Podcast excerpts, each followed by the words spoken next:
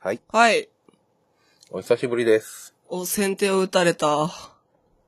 花を描いていたら。おう。久しいな。普通に喋るのも久しぶりやもんね。そうな。合ってるけど、うん。喋らないね。 喋る間もないというか。まあね。うん。前回の収録以来やとしたら6週間ぶりですけど、おー、マジか。え、前回の収録が何日だったっけ11月の11日やったと思います。ほうほうほうほう。1111ですな。うん、ルーシーの誕生日前やったと思うから、あ、そうだね。おめでとうございます。ありがとうございます。いやー、1ヶ月過ぎたらこんな感じになるわな。じゃあ、遅ればせながら、はい。 22歳になりました。くらごまー。おめでとうございます。ありがとうございます。また10歳差コンビが復活ですね。す。はい。で、今日はいつかというと、はい。おや、いや、日付変わりましたね。日付変わりまして、クリスマスイブ12月24日の12時1分、0時1分。どっちも一緒か。 クリスマスイブか。イブだ。イブ感ないなないね。全くないね。ないな。それっぽいこともせんしなしな、あ、うん。するけど。いや、ぽいことではない。おデートか何かですかたとよかった。 どんまい。あ、でも、正直、あの、なんだろう、うんクリスマスの日程的には、うん。あの、あれです。とりあえず今日、イブうん。は、うんあの、投資でバイトです。おう学生らしいね。ね。12が、あ、12時、お昼の12時から夜10時まで、うん。バイトです。何時までって夜の12時から夜の10時まうで、ん。ほシフト上は。う。10時、10時 間。いや、そりゃ、うちきゅ1時間、1、2時間は休憩もらえるんですかわかんない。明日の混み具合を知らないので。うんわかんないけど。で、あさっては、授業で仲良くなった子と、元から仲良かった子。うんなんか、同じ授業を偶然一緒に取ってて、で、うん。その、偶然一緒に取ってた子と、その子と二人で共通の友人になった子と、飲み会に行く。おういいやないですか。まあまあ、学生らしいクリスマスな気はします。僕はせいぜい車汚いから洗おうかなぐらいのもんですよ。休日。 この間みぞれみたいな雨がちらっと降ったせいで車がドロッドロになってて。あ、そうなんだね。うん、今な、指で車体に絵描けるもああ、それは汚ん。うん。それぐらいのもんっすよ。い。でも、なんか去年のクリスマスは何をしてたかって、うん。ふと思い立ったから調べてみたんですよ。うん。覚えてますよ、僕は。ああ、私も今日思い出しました。今日っていうかさっき。うん。歌舞伎見に行ってたんだよね。うん。うん。僕はね、うん去年の12月の23日が、うん。あの、友人の結婚式で、だったね。ちょうど1年前の今頃、ホテルのベッドでくたばってた頃ですね。あああ、もしくたばってたも。しくは、友達の新郎を除いた家族とラーメン食ってた頃ですね。ああ、一年まあ、そうですね。うん。そんなクリスマスを過ごす我らクラゴマ。我々。はい。何の話をしようかって、うん。思う前に、うん。天下ごめん花の大学生ルーシーと、なんかごめん、ただの味噌汁よいもの10歳差コンビによる異文化交流ポッドキャスト。世代も性別も住んでる地域も全然違う共通点のあまりない二人がマイペースなフリートークをお届けします。メリークリスマス。メリクリ。いつ配信されんのこれ。明けましておめでとうございます。いや、頑張って年内。頑張って年内。そんな時間あるんすか作るね。うん。あ、でも、あれなんですよ。うん授業はもう今年分、2017年分ほう。は終わったので、うん。まあ、バイトの合間を縫い、うん。やらなきゃいけない仕事の合間を縫い。うん。あ、授業に関して一つ聞いてみたいことがあったんやけど、あ、はい、何でしょうか。卒業できるんはっ うーわーうわーうわーおや聞かれたくねおえ。やあ、まあまあまあ、あのですね、うん。一応、うん。グレーなんですよ、これが。ほうなんとも。ほう。この秋学期を過ごしてみたらば。おや、愉快な地雷を踏んだかもしれんよ、これ。いや、でも、まだ、まだ判断するには早い。うん。早まるな。うん。まだ希望ある。おう。希望にすがらないかんような状態なん だ。いや、違うんですよ。ほう。思ったより今期の授業がうん。出席を重視したり、うん。レポートのウェイトが重かったりうん。っていうものばかりで、うん。あんまちょっとそれこそ、あの、何こういう前置きをする人が多いので私が先に言うと、大学に行ってない人はちょっとわかりづらいかもしれないんですけど、うん。あのーなんて言うんですかね、成績判断における配点ですかうん。が、軒並み時間をかけなければいけないもの、コツコツやらなければいけないものが多くてですね、ほう。この二つが私とても苦手で、うん。あー、もうちょっと授業を考えた方が良かったかなーって今思ってるところです。後悔先に立たずと申しますが。そうですね。なんか私、基本的に時間割り組むときって、うん。まあ大学に入ったんだったら興味のある授業を取りたいなって思うわけですよ。うん。まあ何か面白そうな。うん。内容的に。ただ、内容が面白い授業って、基本的に、うん。あの、内容が面白いというか、内容が面白そうな。うん。私の判断、基本的に、あの、講義のタイトル見たジャケ買いなので、ほあの、授業計画っていうものが普通あるんですよ。う。うん。見ないんですよ、私。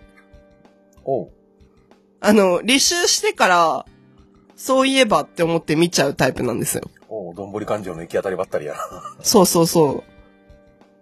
で、まあ、こう、何曜日のこの時間帯を埋めたいなっていううん。授業の選び方をしてしまうので、うん。あの、それこそ、まあ、私、朝の授業が多いんですよ。おう。朝。無茶をしますね。そう。起きれないかったんですよ。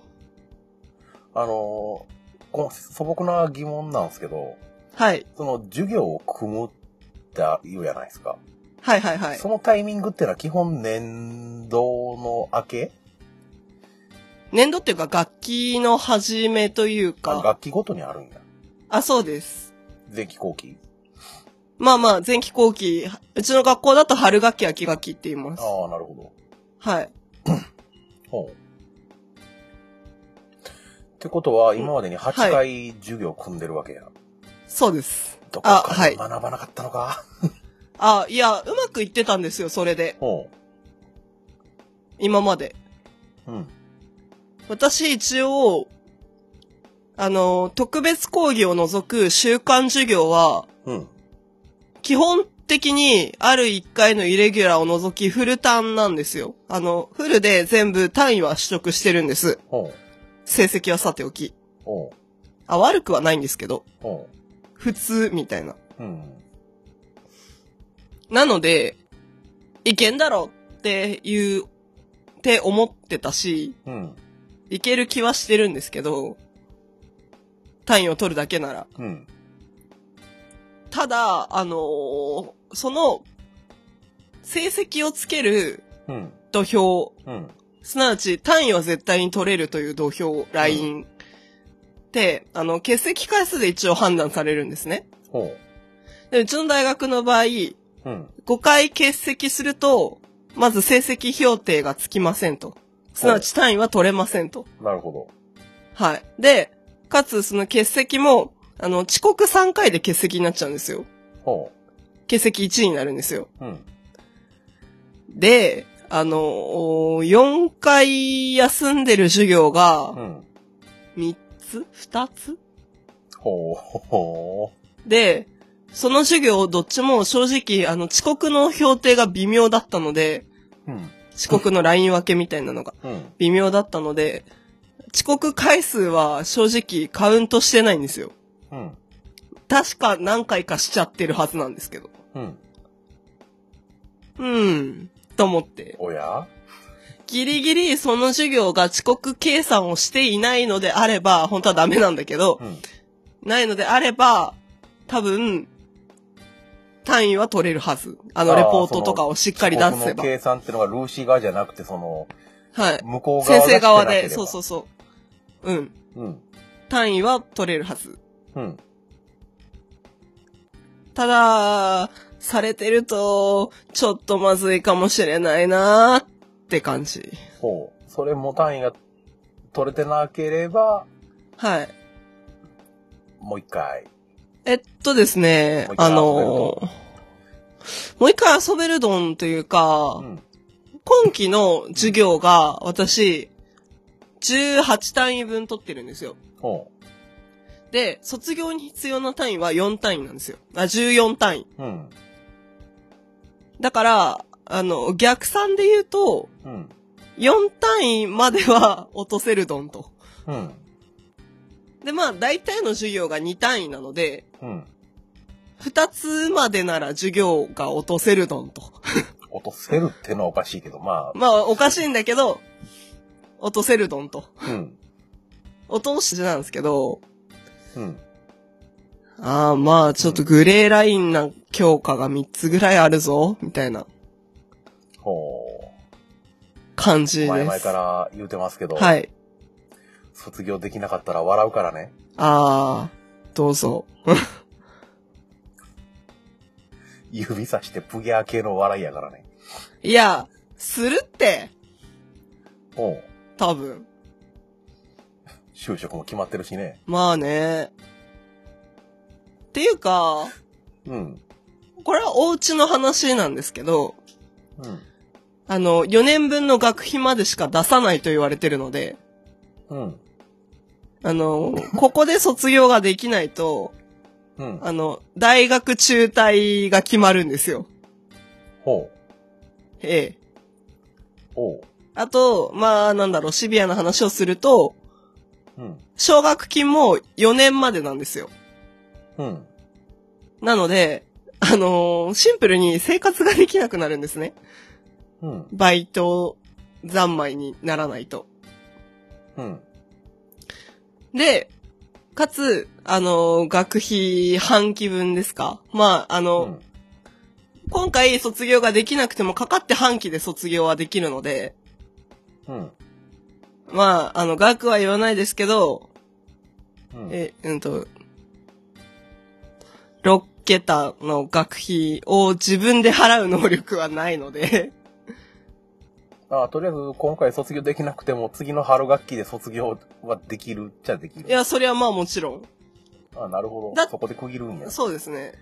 あ、一応春学期卒業っていうのが、まあ、あの、留学生を受け入れてる関係上あるので、あそうか。海外は秋学期スタート。そうです、そうです。うんほ留学生を受け入れてたり、交換留学制度がある関係で、ちょっとあの、う。うん。あの、その都合で卒業が遅れちゃう子もいるので、うん。だから一応半期分の学費で出ていけるようなシステムはあるんですよ。うん。半期じゃないな。としてもってやつか。そうですね。半期分っていうか半年分か。うん。まあ、うんそんな、まあ、ある種当然、ある種シビアな うん。話ではあるので、まあ、うんなぜそこまで単位が残ってしまったんだっていうのはちょっと積もる話すぎるので、もうちょっと笑い話にできる時にしようかなって感じなんですけど。うん。まあ、今、頑張ってるとこです。ほう。答えるなら。頑張って。頑張ってるよ。 もう休めねえよ。 頑張って朝起きて。いや、まあ起きてますけどね。最近。うん寒って思いながら。うん。毎朝6時半から7時の間に起きてる僕ですら、はい。もう起きたくないもんね、今。あー、ですよね。あと5分。かけるアな。ラームの鳴るタイミングをね、変えたもん、ね。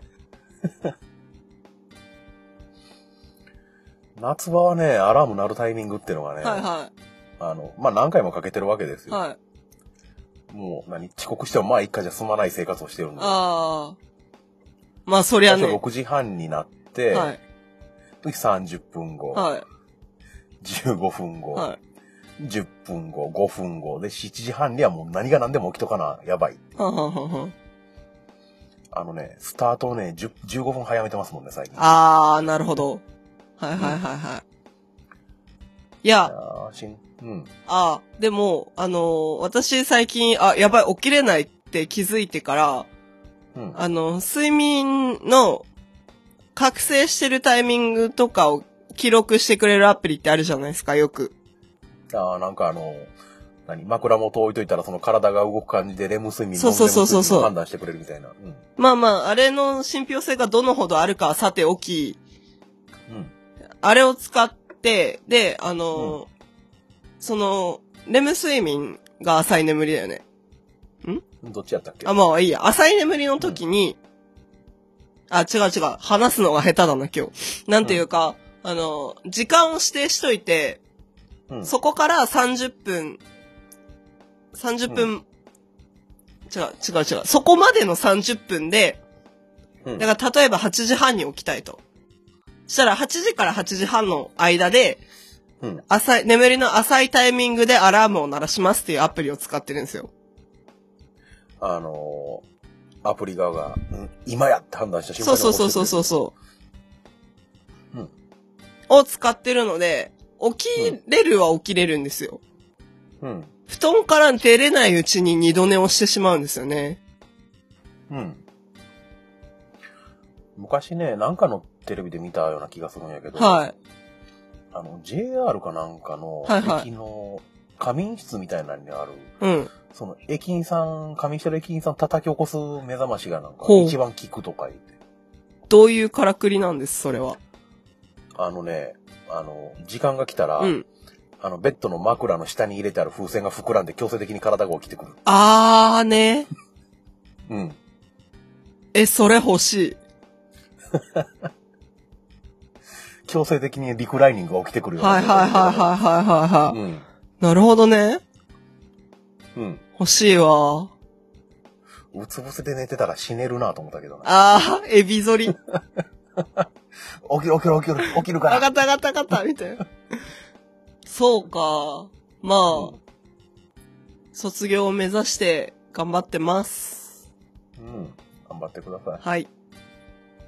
はい。卒業運の思わぬ地雷を踏みましたが、こんなもんで大丈夫。いやー、地雷だよね。まあいいや。 大丈夫でしょ決意表明しとかんでいいですか改めてう。。いや、するから卒業は。うん。決意も何もね。もうグレーなんやろうけど、それが。うん。いや、うん。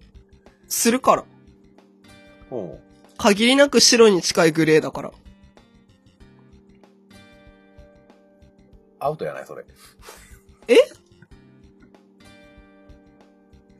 えその心意気、心意気でいくなら、限りなくグレーに近い白であってほしいところやけど。あ、そういうことか。まあまあまあまあ。うんちゃうんですよ。この声で察する限り風なんですよ。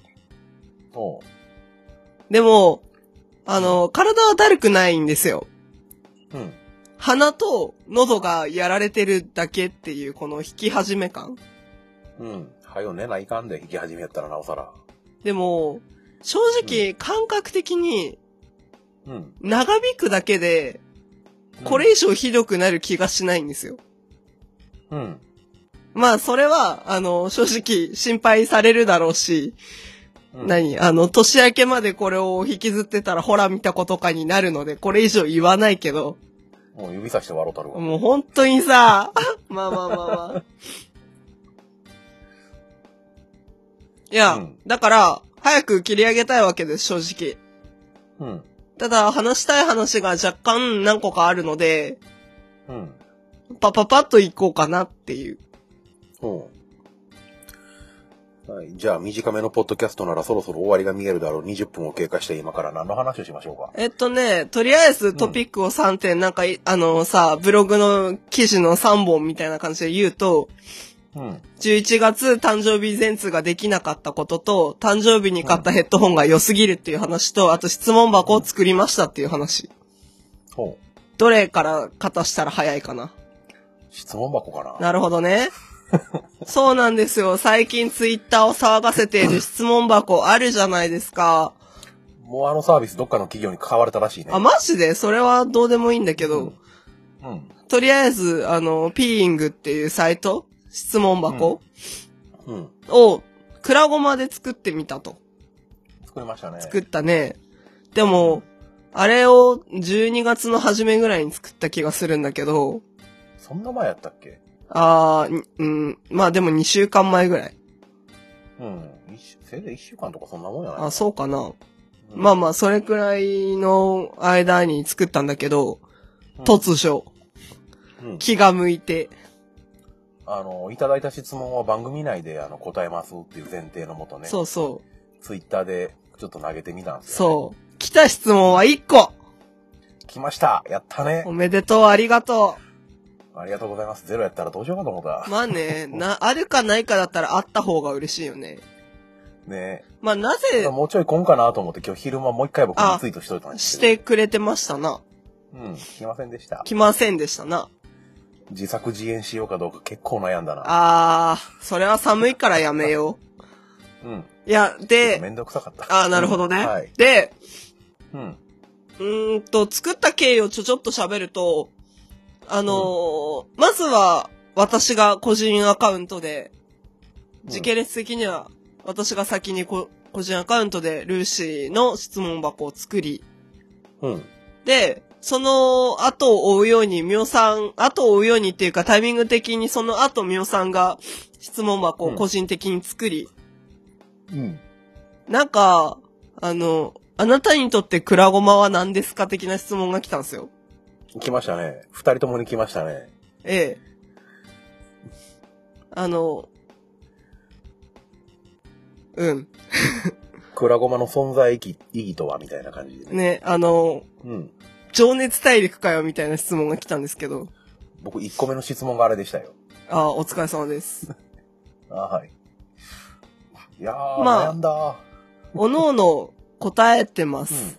あの、今、携帯が手元にないので、私の場合、鍵垢だから読むべきなんだろうけど、うん。まあ、いいかなって感じ。うん。なんて答えてたかな。私も若干ね、あの、ニュアンスは覚えてるけど、文面が思い出せない。うん。まあ、いいんです、それは。っていうのを契機に、あ、じゃあ番組のに作ってみたらどうだろうかと。うんこういう質問も来るぐらいだから、まあなんか二人で、あの、一つの質問に回答が二つでも面白いんじゃないかな、番組内だったらって思って、作ってみました。うんはい。以上以上です、経緯としては。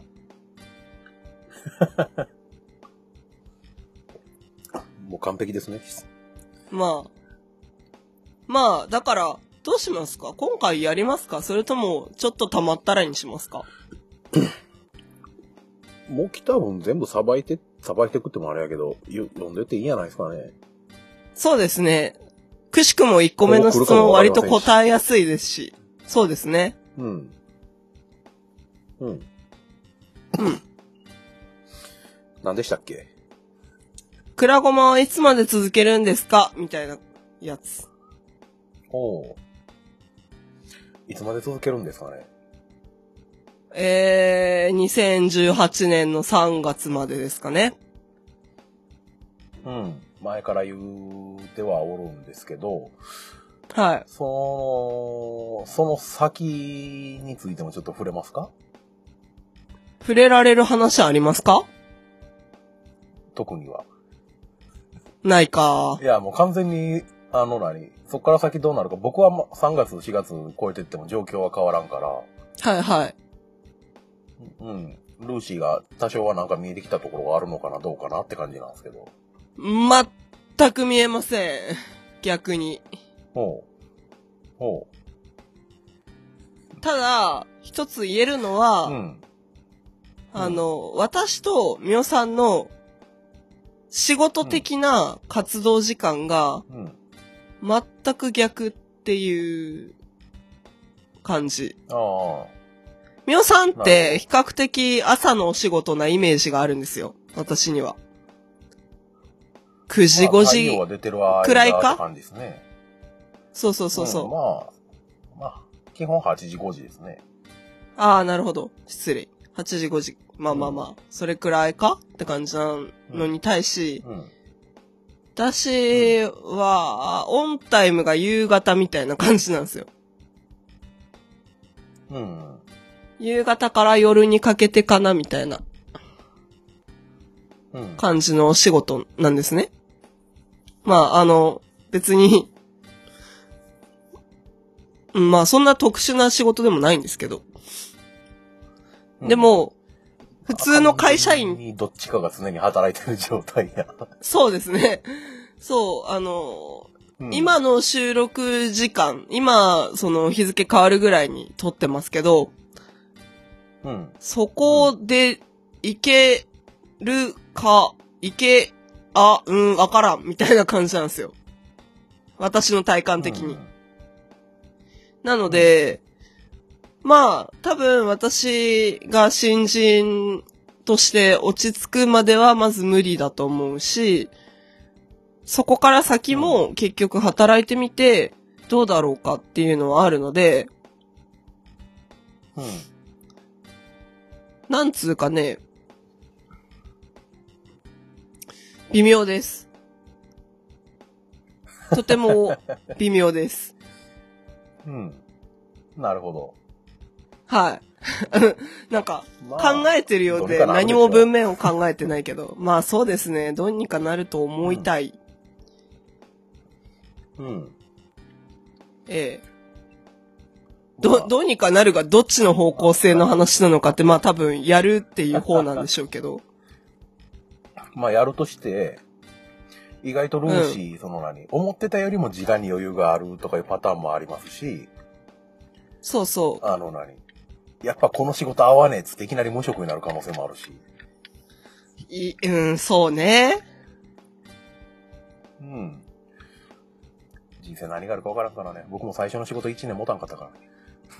ああ。まあまあまあまあ。そうか。うんいやーでまあそれはも、体調ぶっ壊したってのがあるんやけど。うんうんうんうん。いや、今、あの、知ってたから言っていいのかどうかがわかんなくって。うんだけ。ど。なんつうか、そうですね。まあ、私の性格を考えると、逆に何年かはやめない気がするんですよ。うん。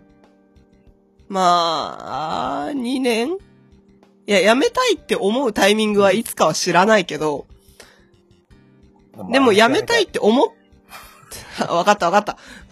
わかったよ。うん。うん。辞めたいって思うタイミングは分かんないんだけど、でもその辞めたいって思ったタイミングからすぐには辞められない性格な気がしてて自分は。うん。なので、まあ、速攻無職になることはまずないでしまあ最低1ヶ月前に会社ょに申告する必要が。うん。おうなるほう。ど。ううん。ん。まあね。まあ、その、法的なルールとかも込みで、そりゃ。うん。ねまあっていうのを鑑みても、まあ、その、なんでしょう、春が、春学期じゃないや、春になっても、すぐ、うん。あの、うん。一応じゃあ、クラゴマの第1クールは3月までと設定してるけれども、春になったら第2クールですわーってすぐにはできないです、絶対、多分。絶。対多分。うん、うん。まあ、それは予想通りう。ん。うんまあ、やりたいという気持ちは、なきにしもあらずです。その、忙しい間に気気持ちが変わらない限りは。うん。ただ、その、ね、今回みおさんと何を話そうかって喋ってた時にみおさんが特に何もみたいなことを返してきたんですけど、まあ、うんあるはあるけどっていう前提で。うん。で、返してきたんですけど、なんか私もそうなりそうな気はします、正ほ直。なんか、仕事以外特に何もねえ、みたいな。 う。うん。はそうなんですよね。今までそのルーシーがその学生ってこともあっい。て、はいはい。毎日違うことをやってたりもするわけやん。そうですね。う。ね、同じサイクルの、まあ、時間割のさ、授業の場所がさ、毎日一定じゃないっていうのもあったりして。それもそうやし、例えば授業の内容に関しても同じこと2回はやらんですよそうだね。仕事って ね。まあ、まあ、みおさんには仕事の内容というか、どういう職に就くか喋ってあるから、うん。あれだけど、確かに、まあ、大きく見たら、毎日同じことなんだけど、でもうんミクロな視点で見ると、うん。あの、多分私、仕事始めても毎日違うことばっかやってるんですよ。うんうん。けど、それが、あの、ネタになるほどなのか、ネタにしていいのかみたいなラインを考えると確かに話せることはない。うんうん。まあ、僕もミクロなところで見たらなんかあの、何、イレギュラーなこととかは結構あるんですけど、 ね、お客さんに缶コーヒーもらったとかそういう話とかは結構あるんやけど、嬉しい話だ。うん。ね、基本的にその、例えば僕のし、何、何、仕事というか、はいはい。こう例えば映像作品にするのであれば、はい。 1年前の今日をコピーペーストして今日に持ってきても問題ないようなレベルなんであー あうー。ん。話す内容は変わってくるかもね、クラゴバがその次のシーズン行ったら。そうだね。うん。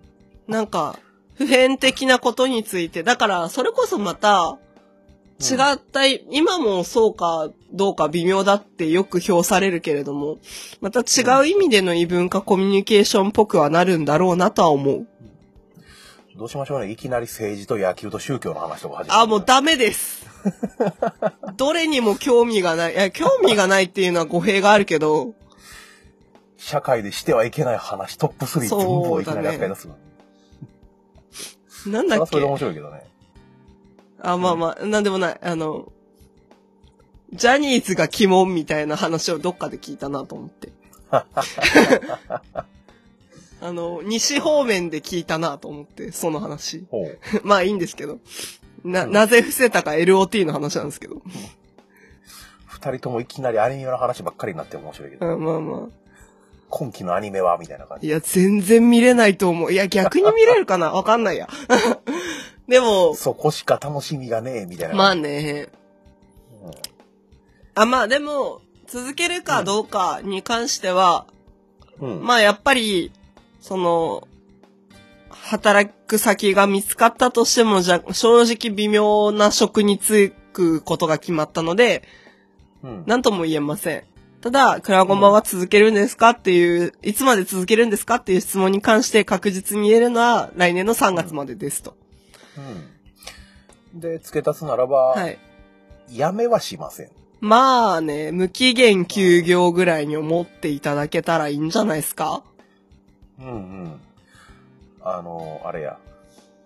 昔、一発当ててたあの歌手って今何してるんやろああ、まだ活動してはるんや、ぐらいの感じ。ああ、はいはいはいはいはい。うん、うん。ネズミ先輩はまだポッポ言ってるっていう感じの話ですね。ああ、それぐらいの感じや。はいはいあの人まだポッポ言ってるんですか確か。ほう。忘れた。引退はしてないらしいぐらい。あ、うん、うん、そうそうそうう。ん。で、うん。それに付随して、うん。 3月まで続けると言ったものの、そう。僕もそれ気になってた。年明けから私はバチクソ忙しい。うん。ルーシーが年明けから何をするのか僕はろくに聞いてないからいまいち把握はしてないけど、はい。どの程度忙しいんですかえーっと、去年の、去年というか、あ、去年か。去年のうん。 12月から今年の2月にかけてぐらい忙しい。っおうおうおて言って、う。なるほど。幾分話が伝わるかはよくわからないんですけど、あのー話したか話してないかもう忘れてしまった話なんですけど、うん。あ私芸術学部に所属してるんですよ。うん。卒生をね、ああ、なるほど。はい卒論みたいな感じ。まあまあまあ、あの別にこれをやるかやらないかで卒業に関わるわけではないんですけど、正直。うん。ただ、まあ、卒業するにあたって、なんか作るか、みたいなのは、いつからかなでも、し4年生になってからあって、で、まあそれを作っった後、形にするかしないかを選択できるジャンルではあるんですよ。なんか難しい話をしてるんですけど、普通にシンプルな話で。あのー漫画で言えばネームを書いて、それをちゃんと発表できる状態にすることあまあまあ、そんなもんですね。うんはい。で、まあ、重い腰を上げて、じゃあ、あの、形にしようってうん。思った案件が一つ。うん。あと、あの、友人の卒生を手伝うっていう案件が一つ。ほなので、あの、常にダブルワーカーなんですよ。う。うん。で、あの、1月年が明けて、あの、1月の後半までは授業があるんですね。20日とかそれくらいまでは。19かな。一応、19で終わって、まあ、歩行だなんだっていう機会になって、2月に入る頃には完璧に終わってるんですよ、授業が。ほなんですけど、その終わるタイミングで友人の卒生の準備が始まってしまうので、う。うん。あの、まあ、授業がある人さして変わらないスケジュール。ほう。ほう。まあ、朝起きる時間だけがちょっと遅くなるかな、みたいなほスケジュール。なので、あの、まあ、時間を見つけて撮りたいとは正直思ってるんですけど、まあ、さっきも言ったように編集する時間があるのか、みたいな。まあ、あるんですけど、その時に私の体力が残ってるかどうかが割と大きな話で。う。今回でそれは6週間ぶりの収録ですすまんてから ね。まあまあまあ。いや、まあ今回は2人とも予定が全く合わなかったの。まあそうですすね。僕も今月入ってう、ん週末四国にいるの今初めてですから、あ、そうなんだ。うん。あ、そう。なんか、そういう、外出た話をちょちょっとしたいんだけど、うん。クラゴマがいつまで続くかの話を終わってもいい。いいんじゃないですかね。 とりあえず質問箱の回答には答えれたんじゃないなでっすかね。なった気がする。とりあえず、シンプルに答えるまで、なら3月までです。た。はい。その、質問箱に関して、とりあえず募集の締め切りみたいなのはしない、ないで。す。で、まあ気が向いた時に、これ聞いてみたいと思った方いったら、また匿名なんで、うん気軽に投げていただければと思いますんで。なんかね、あの、何全く活用されないお便りフォームもうん、あるはあるけど、まあそれよりもすごくライトに、うん、受付ができるかなと思って設置してみたので、あの、ツイッターの固定ツイとかにはまだしてないし、する予定も特にないんですが、どうしましょうかって思ってたんですけど、それは置いといて、うん、まあ、あの、探し出して くださいって感じで、うん。そう遠いとこまで行ってないと思うので、あれ、それぞれのアカウントに固有のハッシュタグついてましたよね。あ、はい。あじゃあなんかそれ活用しましょうか。そうですね。なんか、うん、まあ、ピーイングアンダーバー、ツイッターの ID みたいな感じだった気がします。うん、確か。まあなんか、わかるところに書いときますわ。へいへい。うん、というわけで、うん。そんな質問箱を設置しましたって話。はい、一本目。はい。で、じゃあ、この流れで、11月ルーシーが笹山ライブ全通ができなかったっていう話をちょっとすると、うん、すうんと11月笹山ライブが9本 ?10 本あったのかな3日に一遍ぐらいのペースでなかったそうですか。ね。そうですね、うんそんな気がします。10本ぐらいあったと思うんですけど、あのー就職先の研修で11月12日にあった JRPS だけ行けなくって、それ以外は全部行ったんですけど、あ、そんなに言ってたっけあ、はい。ほう、それだけが行けませんでした。ほう。でよう言っも、たな。まあ、なんだろう。うん、楽しかったっていう。一つ一つ触れてると再現もないし、まあ、うんなんだろう。多分、私どのライブに行っても楽しかったしか言わないですし、うんあ、の、正直、笹山さんと NK さんが関わって、二人が関わってるライブに関しては、あの、ザ・イマズマンっていう番組にお便りをお送りしているので、割と長めあな。。送ってましたはねい。。割と長めな。うんなので、あの、 そんなもんですとしか。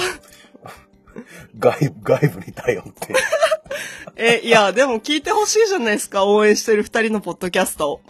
まあね。いやーだ、でも、そうなんですよ。なんか割とそういうの私全力で送ってしまうタイプですし、あの、うん。そうですね。もう、リビングオンザナイトの話に関しては、あの、前回前々回で、前々、ん前回かなで、お話ししている気がするので、うん。なんかもう主軸であるリビングオンザナイトの話できたらもういいんじゃないかなって正直思っている。クラゴマでは。うん。で、今の間に送ってるお便りも結構ライブ直後に書いてたよね。はい。もうね、あの、鉄は熱いうちに言ってって言うじゃないですか。そんな気分でしたね。うん。で、クラゴマ的にはもう、こっちではもう喉元すぎればの方で。そうですね。あ、そう。一つ、じゃあ、ちょっと番外編的な話をすると、うん。あのー、11月23日、勤労感謝の日のお昼、うん。寿司心拍ブリージングっていうのうんの3回目ですか、うんがあったんですよ。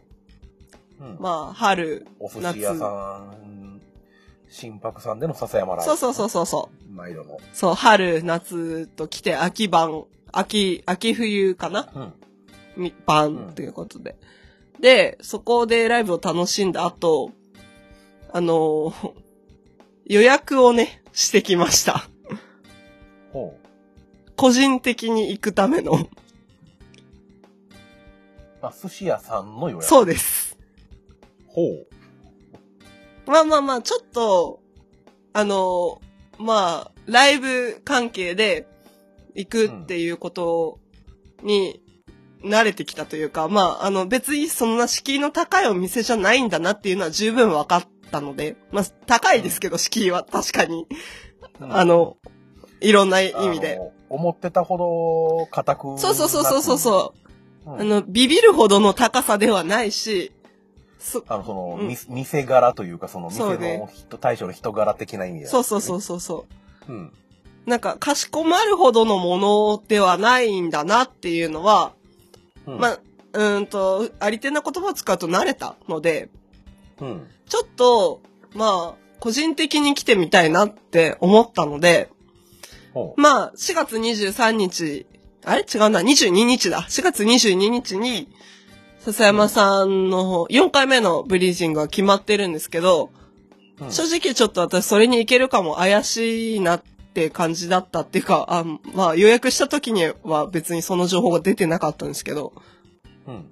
予約予約っていうかそのお席ありますかって聞いた時には出てなかったんですけど、うん。でも、そのブリジング4回目の情報が出た後、まあ改めて予約本決定の電話をさせていただいたときに、うん。まあ、いや、あの店すごいっすよ。 いきなりこんな話になるんですけど、あの、お店で聞いた日程うん、で、お店で聞いたのがそのブリージングの日23だったんですよ。で、聞いた日程で、あの、まあ、ちょっと、ある人の誕生日を祝いたいなと思って、二人で予約したいんですけどっていう、まあ、友達の誕生日を祝いたくて、二人で予約したいんですけどって、6月の予約だったんですけど、うん。うん。って言って、で、その6月のある日の空きを聞いたら、あ、空いてます。二人だったら大丈夫ですよって言ってもらったんですよ。ほう。で、えーっとですね、23が木曜だったんですけど、 4 23、月あ、うんと、11月23あーが木曜だったんですけど、その次の週にズバコのが、11月26かな。4、金、5、銅。嘘だ、28だ。ほう11月28の火曜日、だからその、ブリージングから5日後うん。に、あまあその、せ、まあ半年後の話とはいえ、全然先方に話を通さずに、その予約の話をしてたんですね。お店でう。んで、まあ一応その、友達に連絡をして、まあちょっとすごい先の話なんだけど、来年の6月のその辺開けといてくれないっていう話をしてて、ほう。でまあ OK だよっていうのが返ってきたから、じゃあその火曜日に電話をさせてもらって、寿司心拍さんに。うん。で、電話をしたら、そのお店で確認した二人分の席がもうすでに埋まってるんですよ、5日で。ほう。 6月の日程ですよ、これ。ほ半年後ですよ。半年以上後なんですよ。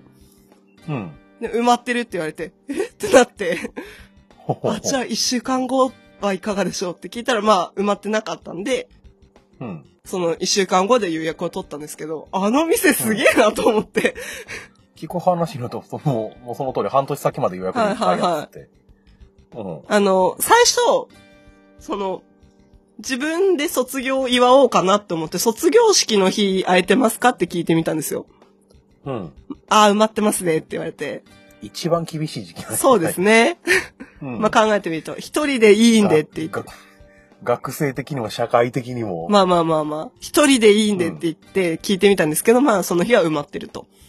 うん。で、じゃあって言ってその6月の日程を聞いたら、こういう結果だったんで、うん。いや、え みたいな。まずよく半年後の日程を確保できるな、その人たちって思うんですけど。まあ多分それに合わせて、後々予定を調整していくんだろうなとは思うんですけど。でしょうね。そうそう。まあ、そんな経緯で、6月、個人的に行きます。ほなんかう。いい、ね。でも正直それもありだなって思って、なんか、ライブがあるからっていうのはすごく理由としてね、ま、っとうだと思うし、別にそれを後ろめたいと思ってるわけじゃないんですけど、うんで、もライブがなきゃいかないのもそれはそれでもったいないなって私は思っちゃって、うん。まあ、本来はっていう言い方をするとあれですけど、まあ、うん、本来はお寿司屋さんなので、うん。まあ、それだけを楽しみに行くのも、決して変なことではないから。まあもちろんその、 お店の対象側としては、そのライブをそこでやる意味っていうのもそこにもあるでしょううんうね。んうんうん。うん。だったら、私東京に住むし、これからもって思って。うん。いいやまあ、ちょっと予約をしてみました。新社会人行きつけの寿司屋がある。ちょっとやばいよね。 まあいいけどさ。悪いことじゃたなだいけし、ど。半年先まで予約はいっぱい。ねえ。いや、楽しみですね。6月何が食べれるかな。いいですね。はい。まあ、ジルーシに連れてってもらえるのかなああ、頑張りますよ。 頑張りますけど。あー年齢的には僕が出さないかんところなんやろうな。まあまあまあ。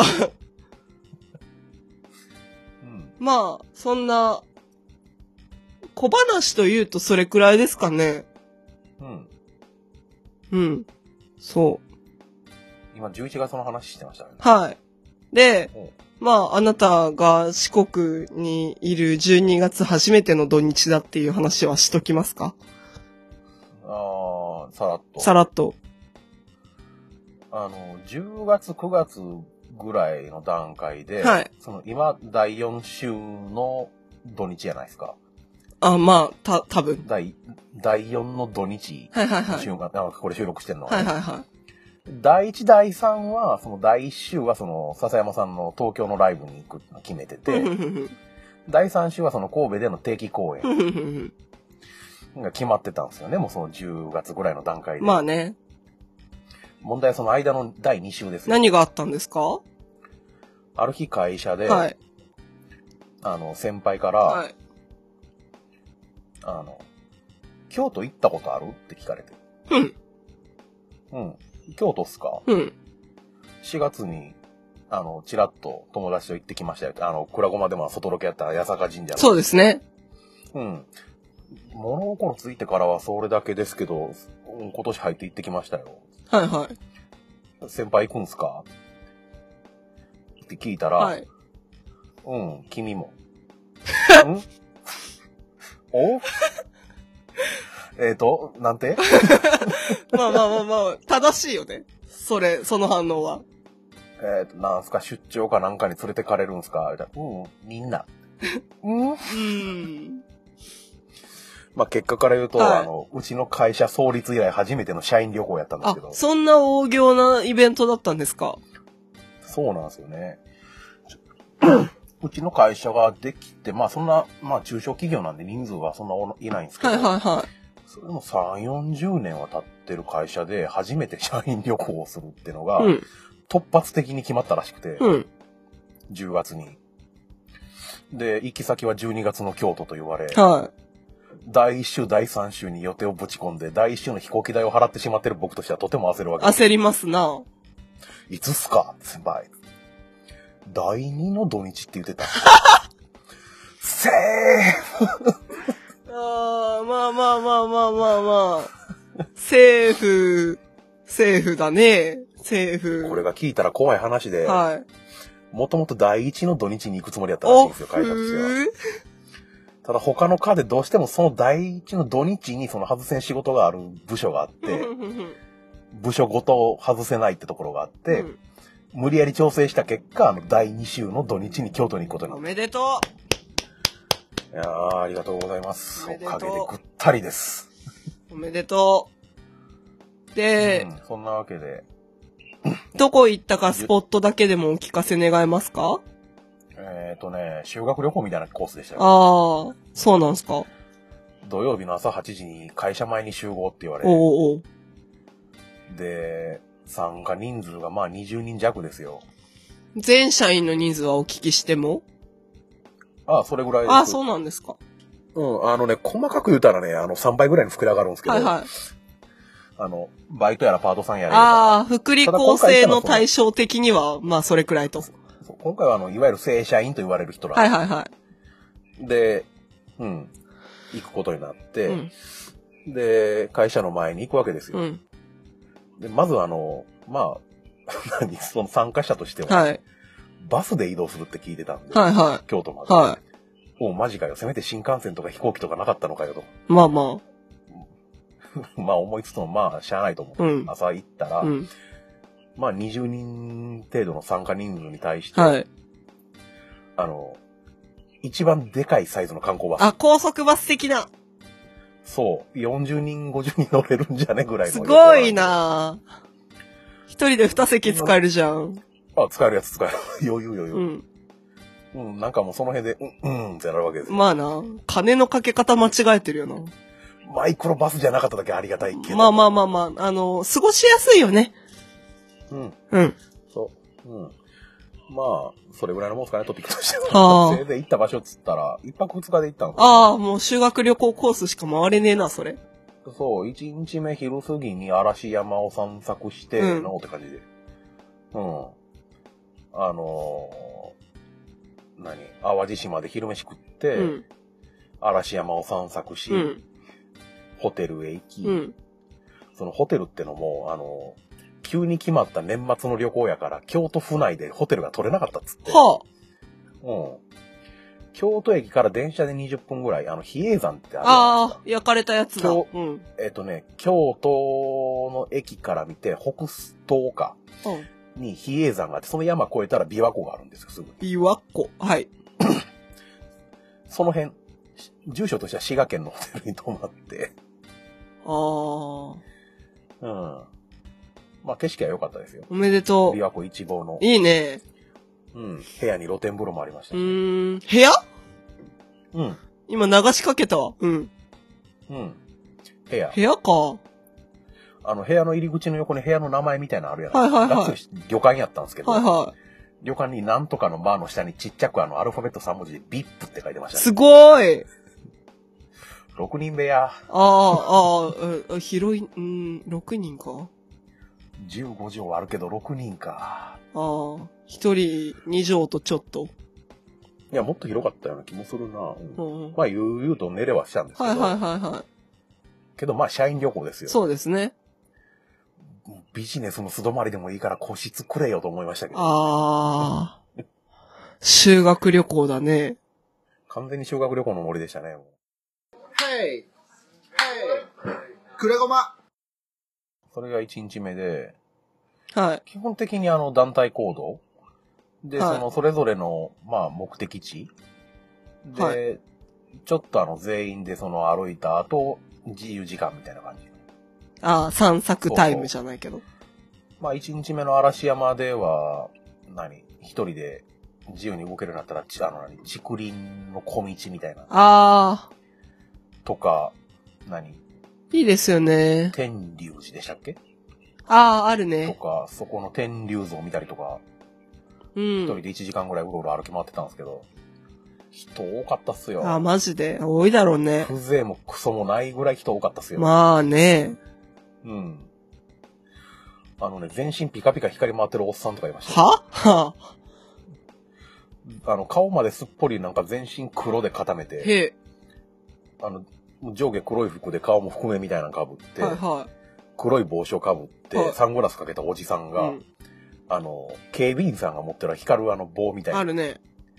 だけにとどまらず、全身になんか LED のなんか電飾みたいなのつけた状態で歩き回ってたあ。あ。まあ、変な人もいるんだね。しかもその人が普通に人混みに溶け込んでたのが面白い。は ぁそんな人いるあ、そ特に誰もね、その人に対してあの、何、振り返って見ることもなくう。い、や、まあ、触れたらめんどくせえのが分かってるからだろうな。そんなの竹林の小道に見ましたよ。竹林の小道にいたの。うん、歩いてましたよ、普通に。ああ、そう。怖っ。あの、よくある、何、その、写真とかで、うん。人のいないライトアップされた竹林みたいな。ああ、あるね。いつ撮ってるんや、あれってぐらいい。や、未明とかでしょうね。うん、歩行者天国みたいになってたもん。ああ。うん。いやー、変わっちまったな、嵐山も。 一回した、い一回しか行ったことねえけど。僕、嵐山ってほとんど知らんかったもんな、行くまで。あ何があるー、まあ、なんもねえだろ、あそこ。とりあえず、まあ、神社でお守り上がってきましたけあど、ー。いや、両親にお土産で。あ、うん。あれこの間渡すの忘れてたの、今思い出した。うん、今私ももらってないってな った。ままあ、そのうち渡しますあ、わ。ううん。ん。うん。何この業務連絡。まあ、いい、いいんじゃない。うん。いや、まあまであ。あ、はいはうんあどうぞ。い。いや、まあいいです。あの、おしゃべりください。で、さっきルーシーが修学旅行で嵐山行って金閣寺行ったっつったよな。はいはいはい。僕は嵐山行ってホテル行って次の朝一で金閣寺あ行っあ、はいはい。た。うん。いやー、ひ金色でしたね。あ、うん。うん。いや、金閣寺の話になると私毎回言ってんだけどさ、マジで想像以上にちっちゃいのな。大きさあんまり気にしてなかったからな。いや、あのね、そのトリックを行った時にいろいろ考えて、なんで私はちっちゃく思ったんだろうかっていうのをいろいろ考えた結果、うん、大体教科書で見るやつって金閣寺の前前にある池があるじゃない。うん池の水面ぐらいから撮ってるせいなんではないかっていう思考に思い至った。ほう絶対池の正面に立って見た金閣はちっちゃい。ほう全く大きさって、その何判断基準に置いてなかったからあ、、そう。言われて、ああ、そういう見方あるんやって思ったもんね。いや、なんか さ、いや、マジでファーストインプレッションがチャッチーだったんだよね。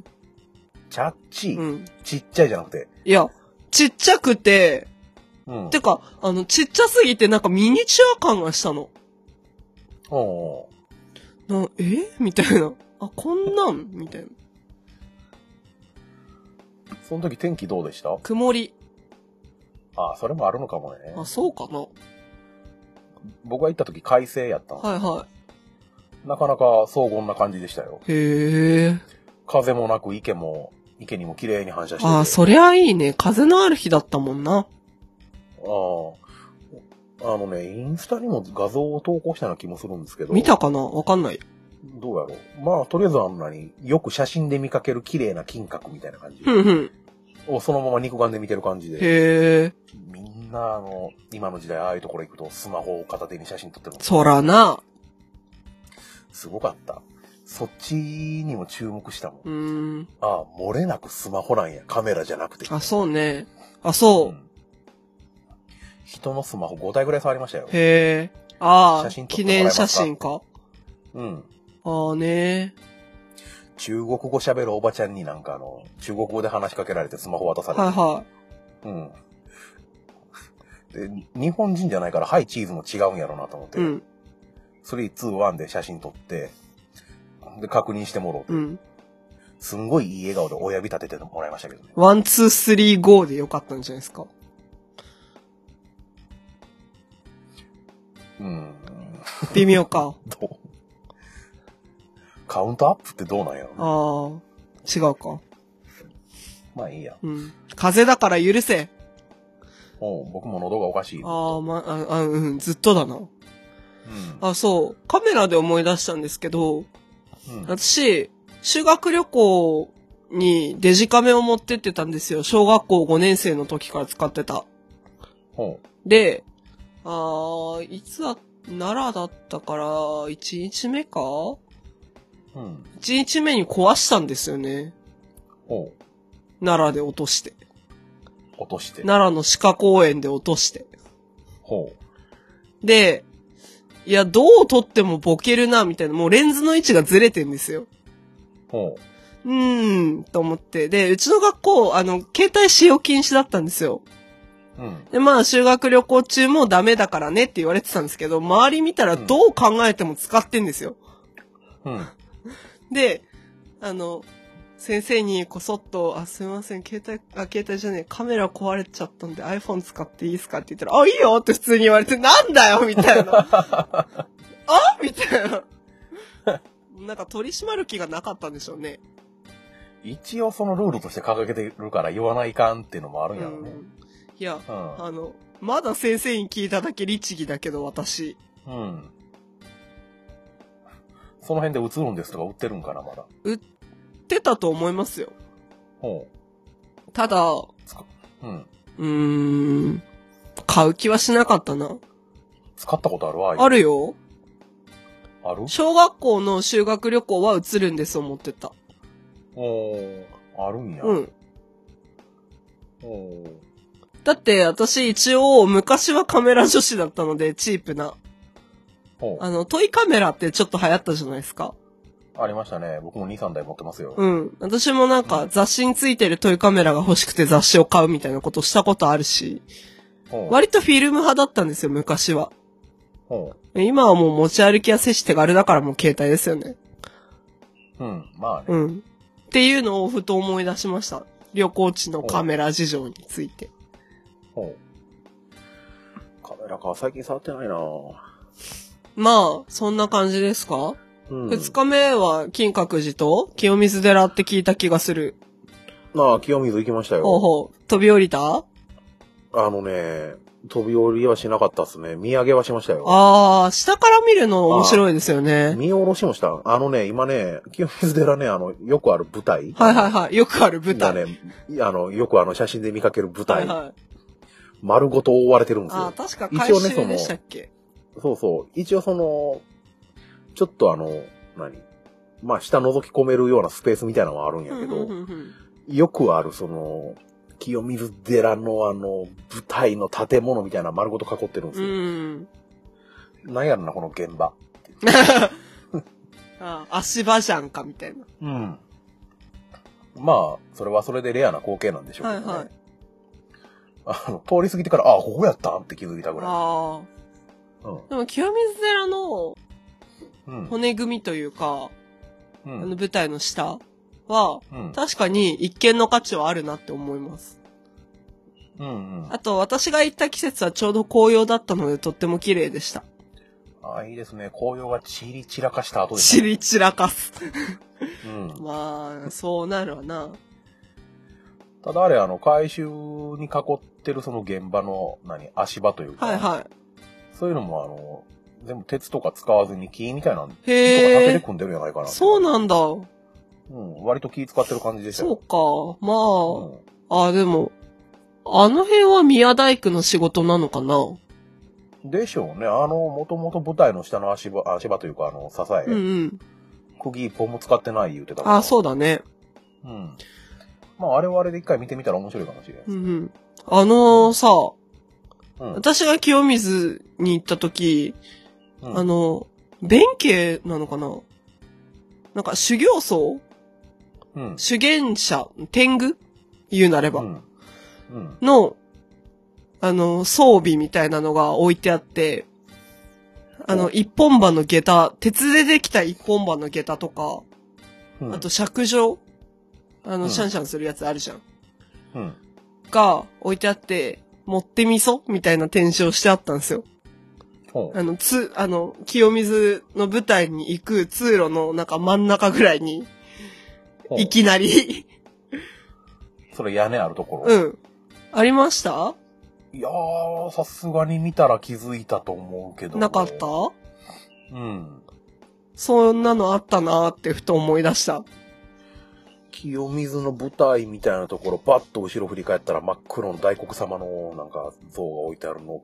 あー。うん。ってういー。うん か、あまり周り見てなかった。あー、そう。うん。なるほど。なんか、いまいち清水感がなかった。清水感。うん。うん。まあ、絵に描いたようなというか、まあ、想像の清水。ん想像、うん。うん。ぽくはなかっ たと。なかったですね。やっぱりね、そこも観光客が多すぎてうん、うん、うね、ん。むしろ日本語の方が少ないぐらいの勢いで。あ、そうなんだね。うん。なんとなくアジア人の見分けがつくようになった気がする、あそこ。おー。うん。なんか、私が行ったの10月なんですけど、うん。でも、やっぱりなんか修学旅行シーズンだったのかな割となんか、あの、全国各地のっていうか、制服着た子が多いなっていう印象でした、街の中は。あ、制服はちょいちょい見かけましたけどね。う、ん、まあ、時期的に12さす月がっにね。てね、って感じ。うんうん。忙しいそれよ。ほど多くはなかったかな。うんうん。うんやっぱりあの、何、中国語が飛び交ってる感じがうすごかったかな。ーん。そうなのね。うん中国語っていうか、まあ中国、韓国、台湾、ロシア、あとアラビア語圏の人たちみたいな感じ多彩だね。やっぱ。うあん。意外とそのアメリカンな感じの人らはあんまり見かけんかった。あ。へえ。マスクしてるのは大体日本人やろうなと思いながら見てた。うーん見てたけどうんなるほど。自撮り棒は台湾の方たちかなぐらい。ああ。完全な偏見ですけど。そうだね。う。うん。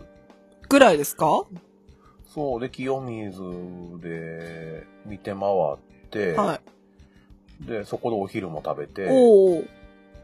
で、一人であの、土産物物色しつつ、はいあの、ソフトクリーム食べつつ、はい一人でバスに集合時間の10分前に戻ると全員揃ってた。優秀かよ。あ、すんません、つって。うん。で、清水、金閣清水を経 て、あの、えっ、と、伏見稲荷。 おう。うん、行ってきましたよ。コンコン。うん。そこら中狐だらけ。あ、そうんう。え、リアルキツネいや、まさか、リアル狐一匹も見てないけど、うん。狛犬のように狐ああ、がそういうこといね。たりとか、土産物屋も狐グッズみたいなのだらばっかり。ああ。うん。なんかね、やっぱね、また修学旅行の話だけど、うん。特艦日程だったために、うん。落外というか、まあ、伏見うん。伏見落外だった気がするけど、でも、伏見とか、佐賀野とか、そういうなんか、有名だけど、うん。何ちょっと遠いみたいなところはもう、あの、各自自由行動で行ってくれみたいなテンションだったから、うん。うん。行けてないのよね。おうそう。だから、いいなぁ、みたいな。平等院報道見たかったなぁ、みたいな感じだったんだけど。あー財布の中ゴソゴソしたら見れるんじゃないですか、まあね。 いっぱいいるよ。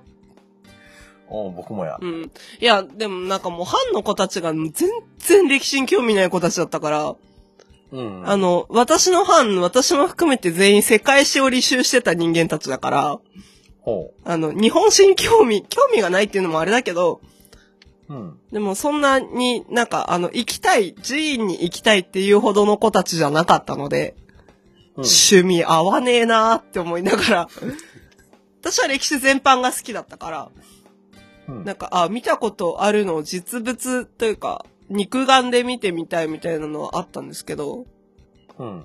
まあ、叶わなかったよね。僕は歴史は全然得意じゃないし、あんまり興味もないけど、神社とかお寺とか割と好きであ。そうなんだ。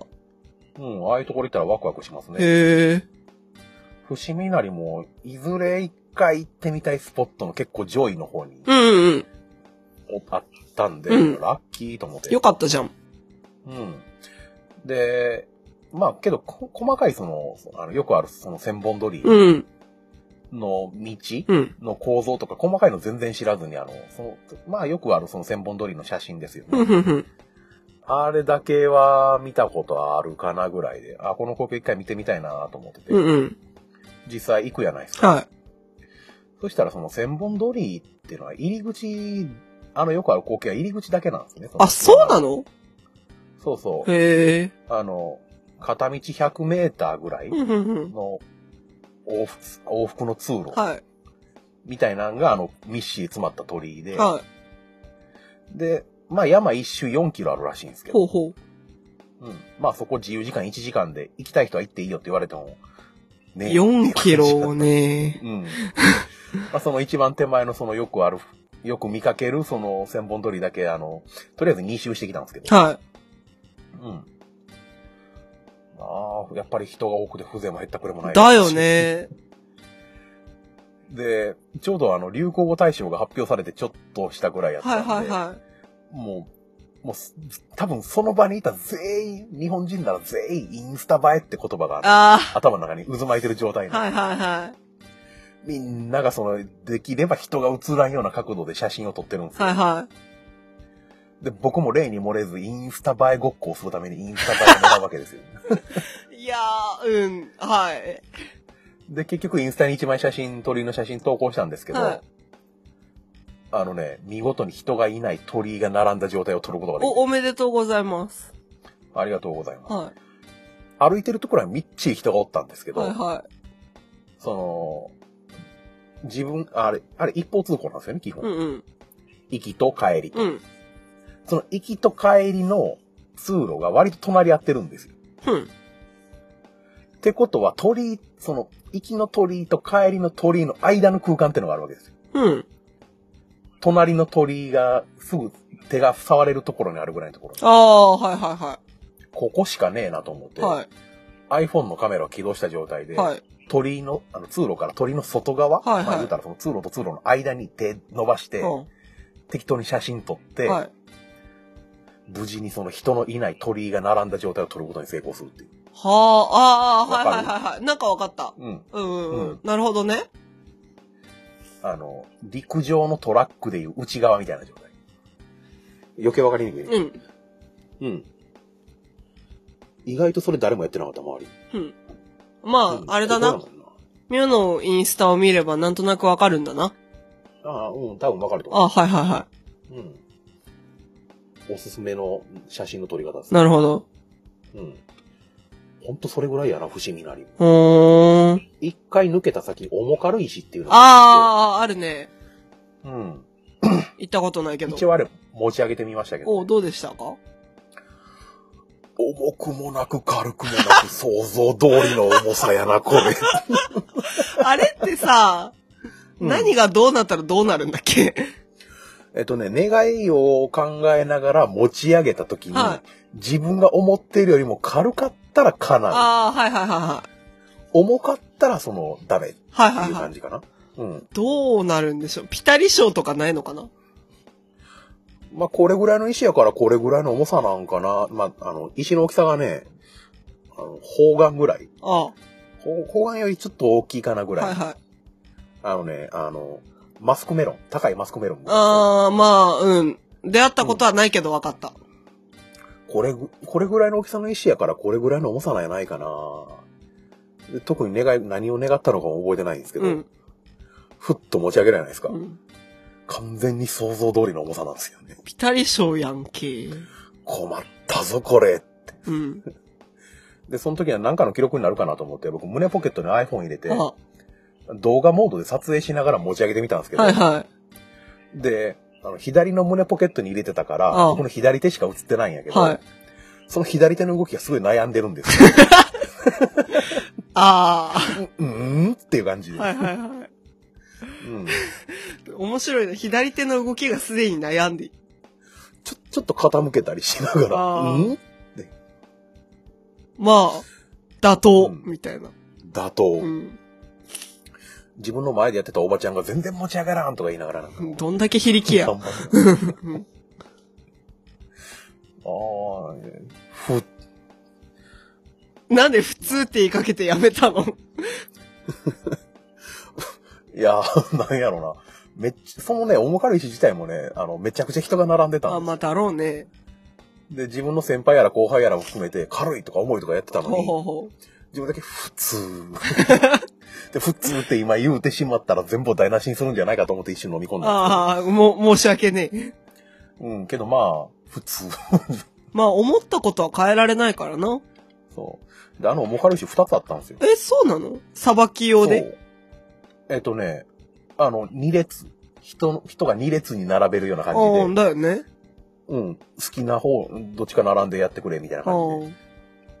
じで。で、僕左側にあったの持ち上げたんですけど、はい。右側はどうなんやろうな、けど、似たようなもんやった気が買わねえと思うけどな。あれ、2つあったかなもし1つやったらごめんなさい。僕の記憶の中では2つです。え、あ、ううん。うん。そっか。うん。まあ、ね、みんな取り抜けて持ち上げて悩んでくれたらいいと思いまあす。あ、はい。うん。あのね、あの、石の重さを想像して持ち上げたらダメやね。ああ、うん。そうだね。願いを思い浮かべて、すってね。叶いますようにって言って持ち上げた瞬間のその手首にかかる重圧でいろいろ判断したらいいと思うよ。そうだね。うん。僕はひねくれてるのか何なのか、重さを、石の重さを想像してしまったから普通。そうだね。うん。なるほどね。うん。で、伏見なり、結局上まで登ることもなく、はい。お土産買うこともなく、はうん。ああ、一つ買ったな。八つ橋のガチャガチャをやったか。い。ガチャガチャうん。おうあの、生八つ橋ってあるでしょ。はい。あれのね、ガチャガチャがね、その、境内ちょっと出た先の土産物屋みたいな。え、大丈夫なんそれ。ああの、もちろんあの、その、食品サンプルみたいな感じなんでああ、なんだ。すけど。うん。それをね、土産物屋の前で見つけて、うんちょっと悩んだ先うに、ん。 200円取り出して、うん。あの、チャリンチャリンって入れて、くるっと回して、うん。出てきたの見るやないですか。うん。で、カプセルパカッと開けて触ったら、やたら生々しくできてるんですよ。うん。触った感じまで本物に近い。へえ。そこまでの一連の動き全部あの無言でやってたんですけど、はい。あのお店のお姉さんがすごいこっちを見てたんです。はいはで、その目線がこいつ何人やろみたいな感じだった からこ言葉のわからん人間がやってこれ食ったらどうしようみたいな感じの目で見てい。たから、あこれって他にやってる人とかおるんですかね普通に日本語で聞いてみて。あ。ああ。あ、さっきも、な、なんか外国の方やられてましたよ。あ安心したような声をかけていただいて。あ。うん。今度それあげますわ。あ、え、いら、うん、うん。ボールチェーンついてましたよ。だからうん。あの、カバンにでもつけてください。わかった。プルプルしてます。そっか。グニグニしてます。うん。以上、京都でした。はい。はい。なるほどね。うん。まあ。あのね、うんあの、自分の意思で喜びさんで行く旅行やったらもっとね、綺麗に喋れるんでしょうけどね。はい。あの、会社側がその旅行代理店にツアー組んでもらっての旅行なんで、はい。あの、ふ、あまり深くその、いろんなことに興味を持って行ってないんですよ。は結果こんな感じです。なるほど。うん。まあね、これからルーシーにも社員旅行というのに行く機会が起こるでしょう。おいいですね。そういった時のための予習ですかね。うん。修学旅行の方がまだ自由あるんじゃないかなと。だろうね。正直ね。うん。なかなかね、その自分の意思で動き回れたら楽しいんでしょうけどね。ね。多少は自由行動あるっつっても、基本的にはその元々の決められたその、時う間ん。に合わせてなんで、うん、常に時計気にしながらっていうね、個人行動そで。れなあ大人になってまで集団行動すんの嫌だも んな。そう。えっ、と、バスからこれぐらいの距離やから、ここで土産物見る時間のリミットはこれぐらいでとか考えながら、ね最後に戻るのも気まずいからとか、そうね。バス乗る前にタバコ吸う時間も欲 しい。大事だね。た、そうそう喫煙者には大事だね。そう。だから集合時間直前、あの、喫煙所、うちの会社の社員だらけでしたもん。なるほ ど。うん。まあ、ただ、なんすかね。例えば今後、その今回うちは京都行きましたけど、うん。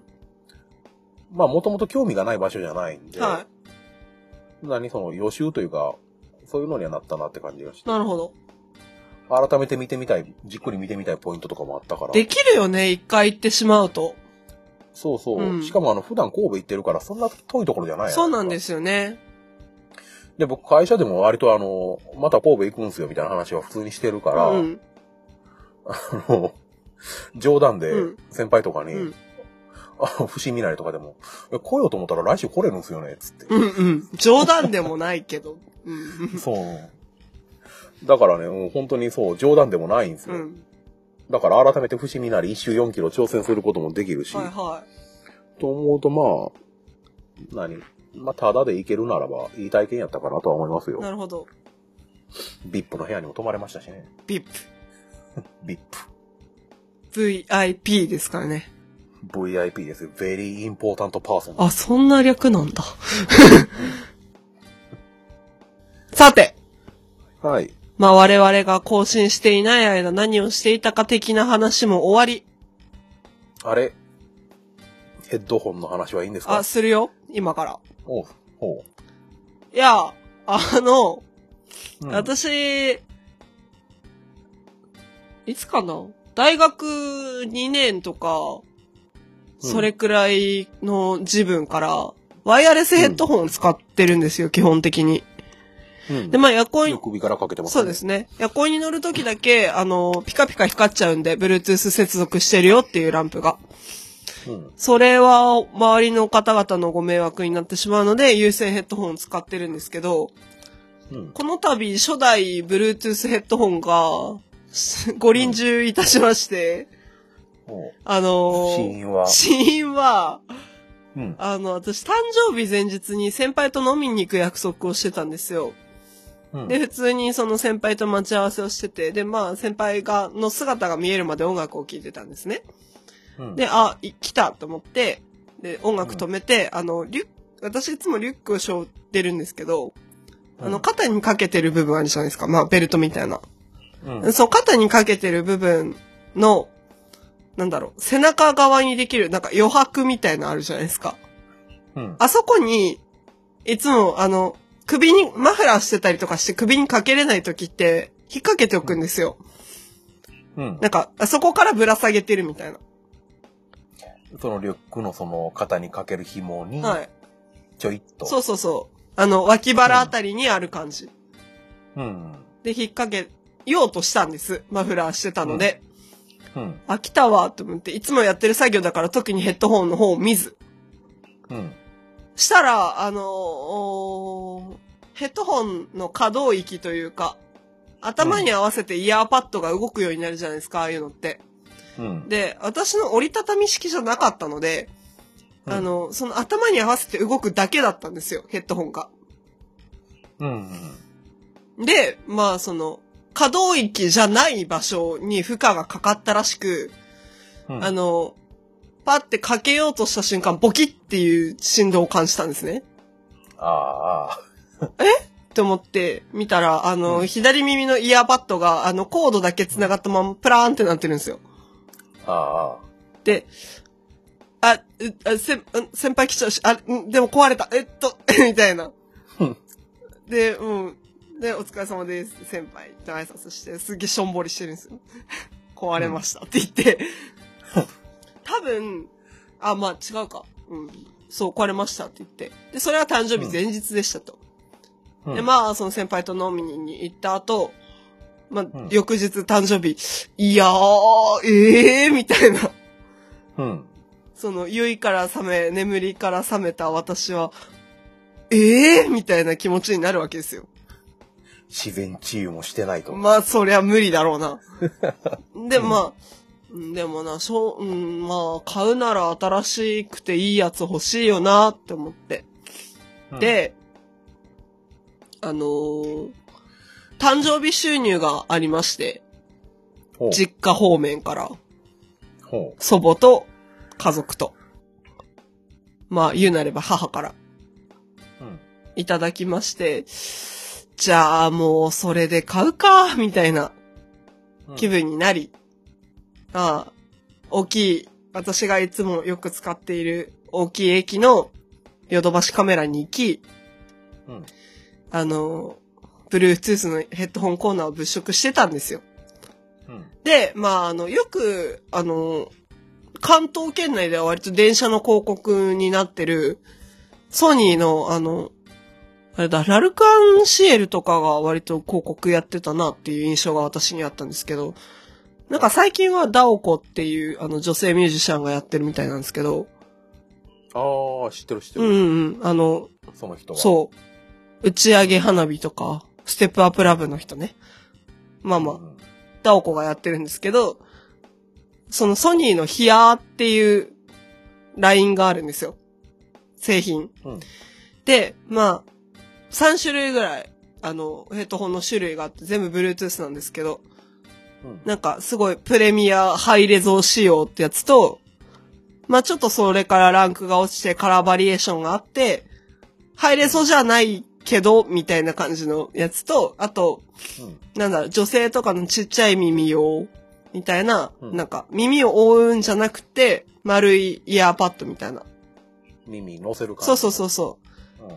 感じのやつ3種類あって、まあ、売り場で30分ぐらい、うーん、うーんって、なんか、すごいざっくりした配分で言うと、うん。 4万、3万、2万ぐらいのやつなんですよ。おう。うーん、うーんってなってるわけですよ。うん。いや、買うならいいの欲しいって思って。うん。誕生日収入とはいえど、そんないっぱいはもらってない。生活の足しにしてとか、これでいいご飯食べてみたいな。そんなレベルなんですよ。うーん、悩むわけですよ。まあ、クレジットで買えばいっか、みたいな。おうおう。ちょ、これで多分ミオさんは察してしまった気はするんだが、話を続けると。うん、で、まあ、じゃあ分かった。じゃあ真ん中のやつ3万のにしようって決めたんですよ。うん。で、 あの、レジに、まあ、札を持っていくわけですよ。空箱じゃない札をね。これをレジでお渡しくださいの札を持っていくわけです。色も決めて。うん。じゃあまあ緑にしようって思って。緑好きなんで、ルンルンって言って持っていくわけですよ。で、出して、カードも出して、カシャってやったら、足りないっすねって言われて、あーってなって、おー、マジかと思って、じゃあちょっと取り置いてもらっていいですかって言って、なんかうん、すべての家電量販店がそうではないと思うんですけど、私が行ったそのヨドバシの真ん前に ATM があるんですよ。うん。おうおろそうって思って、あの、現金でダーンって払ってきて、 あー、払っちまったって思いながら買ったんですよ。あのね、結果的に正解の選択やと思う。まあね考え方としては正直。ね。そうだよね。そう思う。ただ、あの、あーってなった。 3万か。そう、まあ、か、うん3万な1750円ぐらいだった気がするんですけど。僕のヘッドホン3つ分ぐらいか。ああ、そう。お釣りなくきっちり払った記憶 がある。うん。で、まあ、買って、で、まあ、その後普通に授業もなかったんで、お家帰ったんですよ。うん。で、お家帰って開けて使ってみたら、すっげーってなって、うん何がすごかったかっていうと、まず第一にノイズキャンセリングのヘッドホンだったんですね。うんノイズキャンセリング機能がついてるヘッドホンで、マジで周りの音聞こえなくなるんですよ。つけ、つけて電源入れると。うん。やばいやばい、これ外歩けねえから、みたいな レベル で。まあ普通に最近歩いてるんですけど、ノイズキャンセリングのまんま。もう危ないよ。まあね。でも、もっとすごいのが、あうの、ん、ノイズキャンセリングをしつつ、うんでも、その電車のアナウンスの音とか、それこそ周りの、まあ拾わなきゃいけない音みたいなのあるじゃないですか。うん。あの、全く聞こえなくなるわけじゃないんですけど、普通にサイレンとかなら聞こえるんですけど、あの、たまに、あの、ちょっと車の音聞こえねえなっていう時がある。うんあ、いたんだみたいな 時がある。まあ、惹かれかけたことはまだないんですけど。うん。でも、まあ、それくらい聞こえなくなってしまうというか、まあ、これ多分家で楽しむようなんだろうなって最近思い始めてるんですけど。うん。そうやろ。うん。うん。うん。まあ、でも、その、何がするかっていうと、ノイズキャンセリングをしつつ、その、アナウンス、電車のアナウンスの音とか、うんあ、の、周りの音も拾えるモードっていうのがあって、アンビ、ビエントモードっていうんですけど、うん。で、そのアンビエント、環境で。そうそうそうそう、環境音モードみたいなのがあって、うん。で、ボタンでその切り替えができるんですけど、もっとすごいのが、その、うんノイズキャンセリングしたまんま、あの、右のイヤーパッドの外側を触ると、瞬間的にそのアンビエントモードに切り替わるっていう。うんうん。だから、その、誰かと会話しなきゃいけない時とか、で、あの、ヘッドホン外すまでもない時、まあ、礼儀がなってないけど、その場合は。うん。でもあるじゃないですか、そういうのって。なんかコンビニの支払いしてるだけとか、うんの時になんか聞かれて、すいません、あ、もうごめんなさい、もう一回お願いします。の時にそれをするとか、うんうん。あの、外さなくて済むみたいな。あのー、実際そのヘッドホン僕もちょっと水でもろって試させてもろたじゃないですか。はなんか、怖いね。怖いよね。技術が。うん。耳を塞ぐ動作で耳が聞こえるようになる。そうね。そうだね。あ、そうだね。うん。その外側というか、あの、外から見える部分、耳に当たってるう部ん、分うん。が全部がそのタッチパネルみたいになってる。そうだ。ね。あの、うん。だからボタンが、うんこのヘッドホン自体には2つしかなくって、うん電源ボタンと、その、あの、モードをかえ、あの、ノイズキャンセリング、アンビエント、ノイズキャンセルオフっていうのを切り替える、まあ、あの、押した回数で切り替えていくボタンしかないんですよ。で、あの、うん一時停止、再生、トラックバック、トラック送りみたいなのは、もうそのう、んタッチパネルみたいなやつで、その動作をすればできる、みたいな。そう外側の丸いやつ全体がタッチパネルみたいになってて、そうね。そこを下から上へさ、すスッとなで上げるとお音が上がってたから。あ、そうだ、音量もある。うん。うん。うわ、昔の i、iPod みたいと思う。ああ、そうなんだ。トラ初期の iPod みたい。ああ、そうね。あの、動かし方はそうだね。そう、真ん中のボタンがないタイプ。うんうん。うん。技術的にはだから新しいもんではないんやろうけど。そうねその。ノイズキャンセルの仕組みとか、そのやっぱ高いの違うんやなと思って。まあね。なんか、うん。だから、あの、その、アンビエントモードが、どう、なんで成り立ってるかっていうと、一応マイクが両耳についてるんですよ。両耳のイヤーパッドについてて。ま、ノイズキャンセルですからね。そうそうそう。うん。で、あ、まあ、ノイズキャンセルの仕組みは私が今までよく知らなかったっていう前提で喋るんだけど。うん。で、そのマイクから拾ってる音で多分周波数でここっていうのを拾ってるんだろうなっていう感じですかね。うん。逆相違の音ぶつけて相殺してるんやなかったかな。ああ、なんか今ニュアンスは分かった。でもよくは分かってない。うん。で、まあ、そういうのを使って、まあ、約1ヶ月になるんですけど、うん。いやー、慣れたよね、ノイズキャンセルに。ああ。だから、その初めて使った日とかは、うん。あの、ヘッドホン外すたびにうるせえってなってたんですよ。うん街がうるせえって。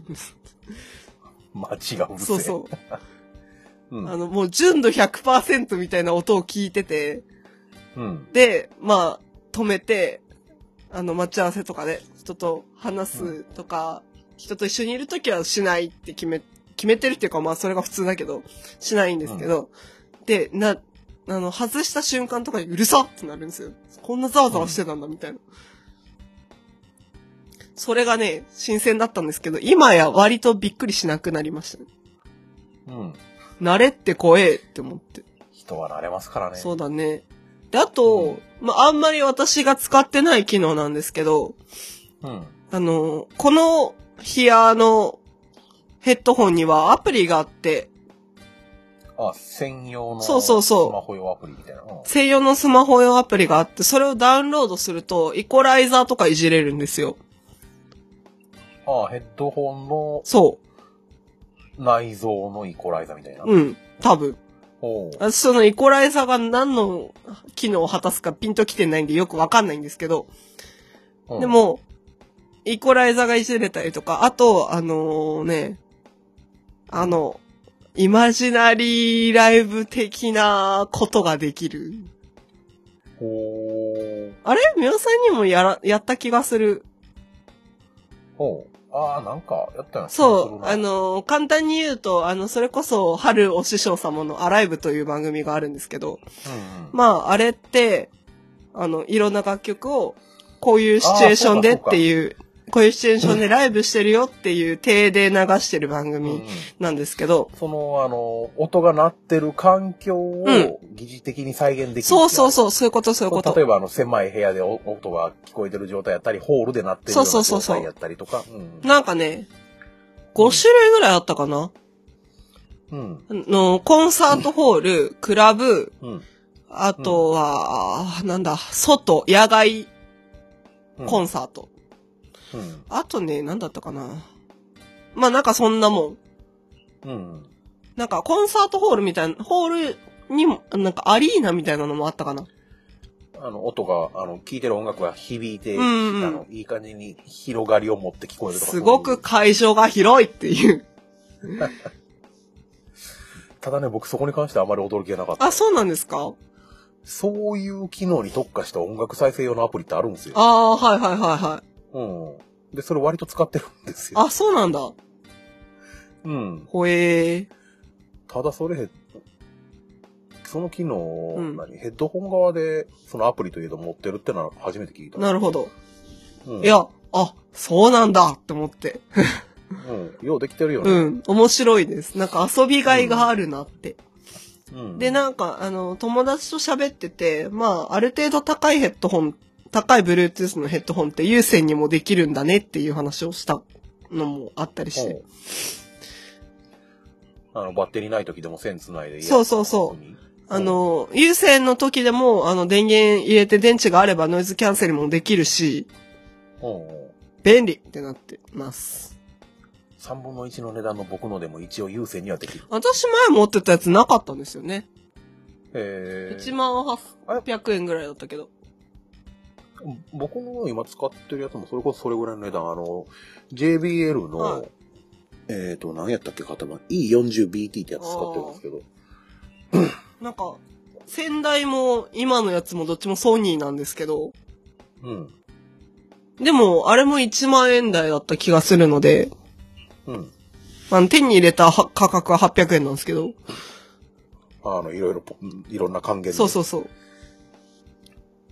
なんで、あれにはついてなかったから、それも感動で割と。おうなんか勝てる要素ないかな、このヘッドホン。頑張れ見つけろ音楽シェアできる。あー、それは、そうか。えっ、と、同じヘッドホンをまず2つ用意します。はい。で、例えば僕が自分の iPhone で自分のヘッドホンで音を聞いてると。はい。それ、その同じ音をもう一台のヘッドホンに飛ばすことができる。はい。うん、以上。我々にはない機能だけど、羨ましくはない。うん。ただ面白いよね。うん、うん。ただその機能をどうやって発動させるかは覚えてない。あ、え、うん。使わんから。まあな。同じヘッドホンをもう一台用意せない。そうだな。うん。そこが一番ハードル高いな。確かに。えなんかさ、あの、よく学生の恋模様的によく見るのはさ、あの、イヤホン分けるみたいなのあるじゃない、ああの、左右でね。そう。あれ、LR 違う収録してたらどうすんだよって正直思うんですけど、う。うんうん。まあ、そういうことを考えてはいけないんだなって、高校の自分から思ってたんですけど、僕のヘッドホンなら、あの、イヤホン分けるのをワイヤレスでできる。いや、違うんですよ。あれは片耳ずつ同じイヤホンを聞いてるから意味があるんですよ。そう、だから僕が今言ったのは、わざわざそのあの、意味のある部分をぶち壊しに来るっていう。ああ、まあ、風情も何もねえんだなって話だね。うん。観光地の観光客みたいなもんです。ああ、なるほどな。 なん、なんて、ブラックジョーク。このこれ黒いか今の。いや、な、まあ、うん。あの、リンクはしてたよねっていう。うん。まあ、ヘッドホンに関して話したかったのはそんな話です。うん。いやー、誕生日収入があってよかった。あ高いの欲しいなぁあ。あんまあ、外じゃ使わんけどうんあんまり。しかもあなた運転するじゃないですか。そうそ私、歩きの移動とか電車の移動が多いからっていうのは多分でかいと思います。う。家の中ではもう、もう割とつけっぱなしなんですうけどね。ーん、そうなんだ。うん家でこそむしろつけないかも。ああ。あの、うん、本当そ、よそ行きというか。僕は家でこそつけてますね。うーん。無線でいつどこにおっても同じ音量であの音楽やら何やらを提供してくれる。ありがたいあ存あ、在です。なるほど。イヤホンやったら、やっぱり線が繋がってるじゃないですか。うん。で、あスマホのスピまあスマホなんですけどね、基本繋がってるのが。で、スマホのスピーカーでもいいんですけど、うん。まあそのスマホから離れると音量が変わってくる。まあね。うん。それがない。ああ、まあまあまあ。素晴らしい。うーん。まあ、そんな話がしたかったぐらいですか、うん、結局2時になろうとしているけれども。そんな6週間でした。そうですな。うん。他にもいろいろあるんですけどうね。ーん、まあ、私に関しては誕生月だったからめっちゃあるんだけどね。うん。まあ、喉元すぎればスタイルでいこうかな。まあね、僕もつ前回の収録の3日後ぐらいから1ヶ月通院してたりとかするんですけど、お疲れ様です。本当に疲れた。触れた方がいいのいや、いいでしょいいですかうう。ーん。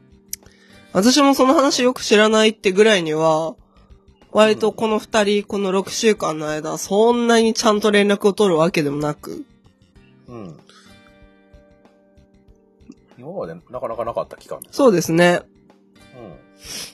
うまあ、言うなれば、何親離れ、子離れ的な。どっちが親か子かっていうのはさておいて。ん。ねまあなんか、妙離れ、ルーシー離れ的なやつがありましたよね。別に不仲ってわけでもないんですけどね。うーん、うん。あれそこ濁すいや、え、あ、濁したつもりはなかったんだけど、うん。あ、あそう見えるのかなみたいな。どうなんやろうね。ね。いや、普通じゃんみたいな感じだけど。うん。なんかね、冬になるとね、うん。あすべての人間関係がめんどくさくなるんですよ。あ。ね、それが顕著に現れるのが連絡をしなくなるなんですよ。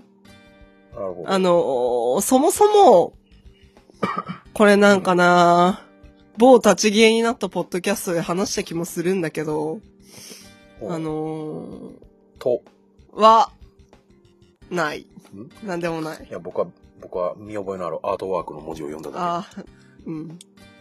うんまあまあ、あれで、あのー、LINE、あの、暇な時に無駄な LINE が打てないんですよ。け。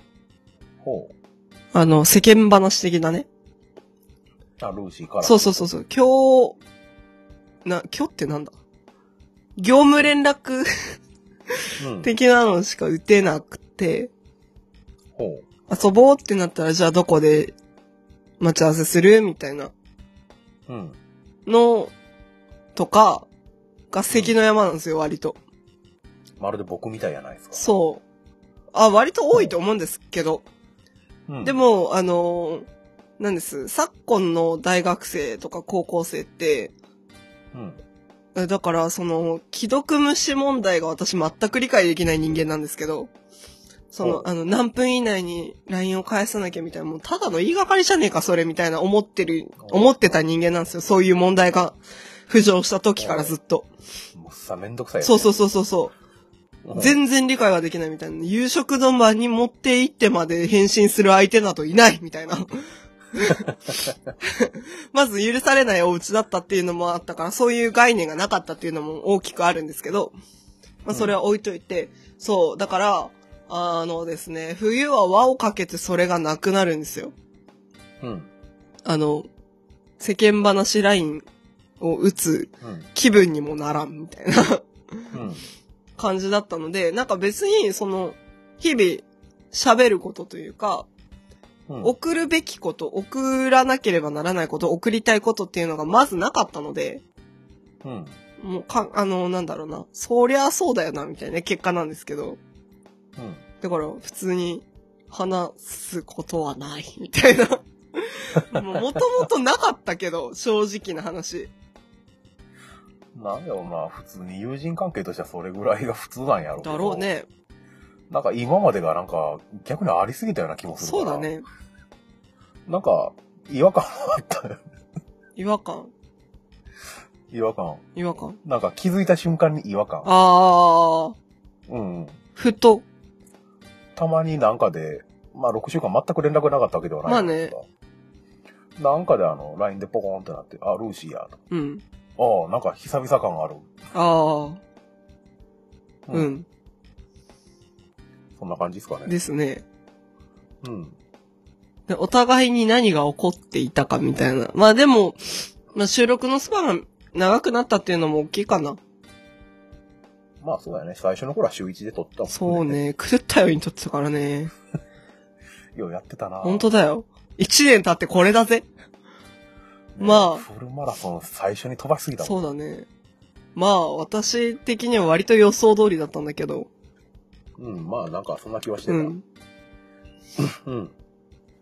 まあ、あの、正直なう話、んなんか、あの、もう、あるフォロワーさんにはもう関西の人と思われるくらいにライブに行ってたようで、おうおうマジで。おうおうそう。あの、関西だよねみたいなこと言われて、え 違いますけどみたいな感じ。割と私自分の、なんか、どこどこにいるみたいな、今日はどこどこにいるっていうのをツイートしてる気分ではあったので、それはあの自分の住んでる町、近辺というか、まあ、関東圏というか、東京にいる時でも東京の新宿にいるとか渋谷にいるとか、そのライブに関係なくつぶやいてた気分ではあったので、いや、うん東京在住ってわかるだろうみたいな気分にはなったんですけど、いや、そんなことはないと思うよ。。あ、そううん。あの、それも、あ、その、そういうつぶやきもあったとは思うう。けど、はいはいはい。関西の頻度が多すぎる。まあ、22歳学生って考えるとっていううこん、うん。とね。その、地元よりは関西の方が多かったよな。まあ、そって感じはう。すいるや、地元だったら格段に多 いね。あのーだってね、 去年、2016年に、び、2016年度の方がいいかな。3月まで。2017年に、ビットに行った回数が、もうすでに、あの、大学在学中に秋田に帰った回数を超えてたから、うん。この話前したけど、うん。うん。まあ、ねえ、そりゃ、そうか、みたいな気分にはなるか。ここ1年で日本縮みましたね。縮んだなマジで。いや、あのね、夏休みに行った、え、あれこの話したクラオまで。うんわかんない。夏休みに行ったエリアをくくってみたんですよ。まあ、大体の丸で。その、新潟やらないそうそうそで、うんいやまあ、それはチートだろって、人にはというか、笹山さんには言われたんですけど、まあ、秋田にも帰ってるので、うまあ、ん県境でくくったんですよ。うん。まあ、大体網羅してたよね、中心部は。その、行った、その、最南端、最東端やらを線で結ぶ感じ。そう、さまあね、あの、ま、丸で囲ってみたぐらいのざっくりさなんだけど、うんあの、まあ、北は秋田、うん。南というか南西は高知うん。ですよね。直線距離でも1000キロぐらいある からね。ねえ。ねいやー、飛び回った。お疲れ。うん。そんな2017。で、うん。あのーもうこんなにライブに行く気はなかったんですよ。 ほう。今更言うけど。うん。 2017の振り返りとして言うけど。うん。でも、成り行き上。なるいや、判断したのは自分、行くって決めたのは自分だけど、うん。でも、なんか、成り行きとしか言えない経緯で行ってるものが多い。ライブの本数みたいなんで数えたら僕の倍近く行ってるよね、多分。そうかなそうか。そうだな。 2017年僕が行ったライブ、はいその、例えば、あの、神戸であの、11月の 3days みたいなのを3と数えるとか。はいはいはい。だから、あの、誰のライブとか問わずに全部数えると20本やったんですよ、僕が。あ、でもそんなもんですよ。私も。そうか。倍はいかない。倍まあ、倍は言い過ぎとしても1.5倍は言ってるやろ。うん。なんかね、数えてみたんですよ。2017で。年度じゃなくて2017で行ったライブを。ほう。 30だったかなほう。まあ、ルーシーの場合、地元でも何本もあったりも。まあまあまあでしょうけど。居住地域というか。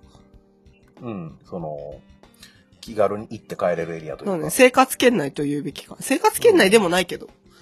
うん。まあ、それぐらいのね。うん遠征とは言わんよ、そうだね。。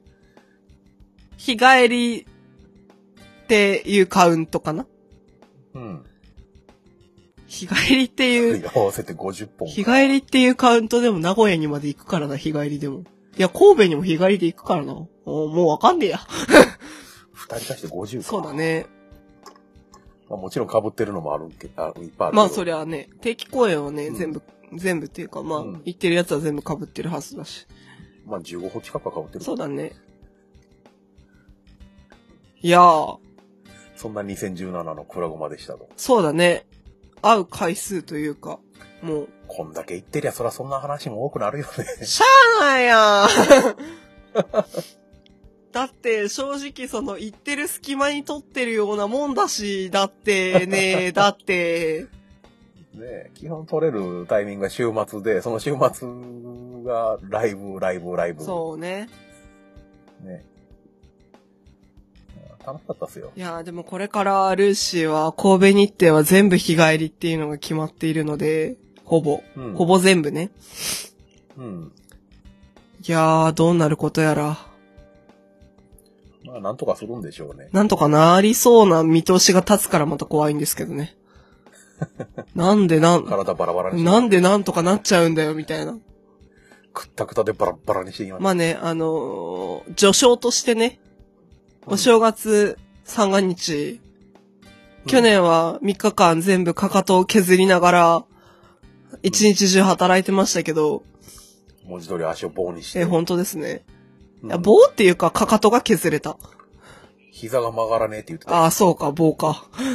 うん。あ、まあ、っていう、三が日を過ごしましたが、今年は、うん笹山さんの名古屋ライブと、あと、それが正月1日。うん。で、それが、2日目が神戸ライブうん。と、行きまして、うん1月3日の昼からもうすでに働くので、私は。僕は1月3日の朝から働きあま、す。なんだ、お疲れ様です。 1月2日のライブ行きますよ。お疲れ様です。天気次第やなあー、だといいね。夜四国山地に雪が降らなければいいんだけどな。ねえ。私もね、あの、キロとしては同じ感じです。うんうん。でバスでね、バスで寝てもやっぱりそれは睡眠時間としてカウントされないんだなって最近気づき始めて います。はい、はい。まあ、目を向けたくなかった事実に直面しながら、うん若さを削って生きていきたいと思いま すね。ゴリゴリと。僕は変わらず車中泊を繰り返していきたいと思いああ、ままあね、まあね。うん、す。まずは、元日、名古屋にたどり着くのを目標に。頑張って。ついに名古屋に行ける日が。ね、よかったね。本当にね、名古屋遠かった。まあ、遠いだろうな。たどり着くのに1年もかかったな。そうか。そうねう。ん。まあ楽しみますよ、精一杯。はい。元日なんで、ライブ以外で何ができるか、できるかわかりませんけどそれな、本 当に。私はですね、うん12月31日は、うん。 1日働いてから、名古屋に向かいます。おはい。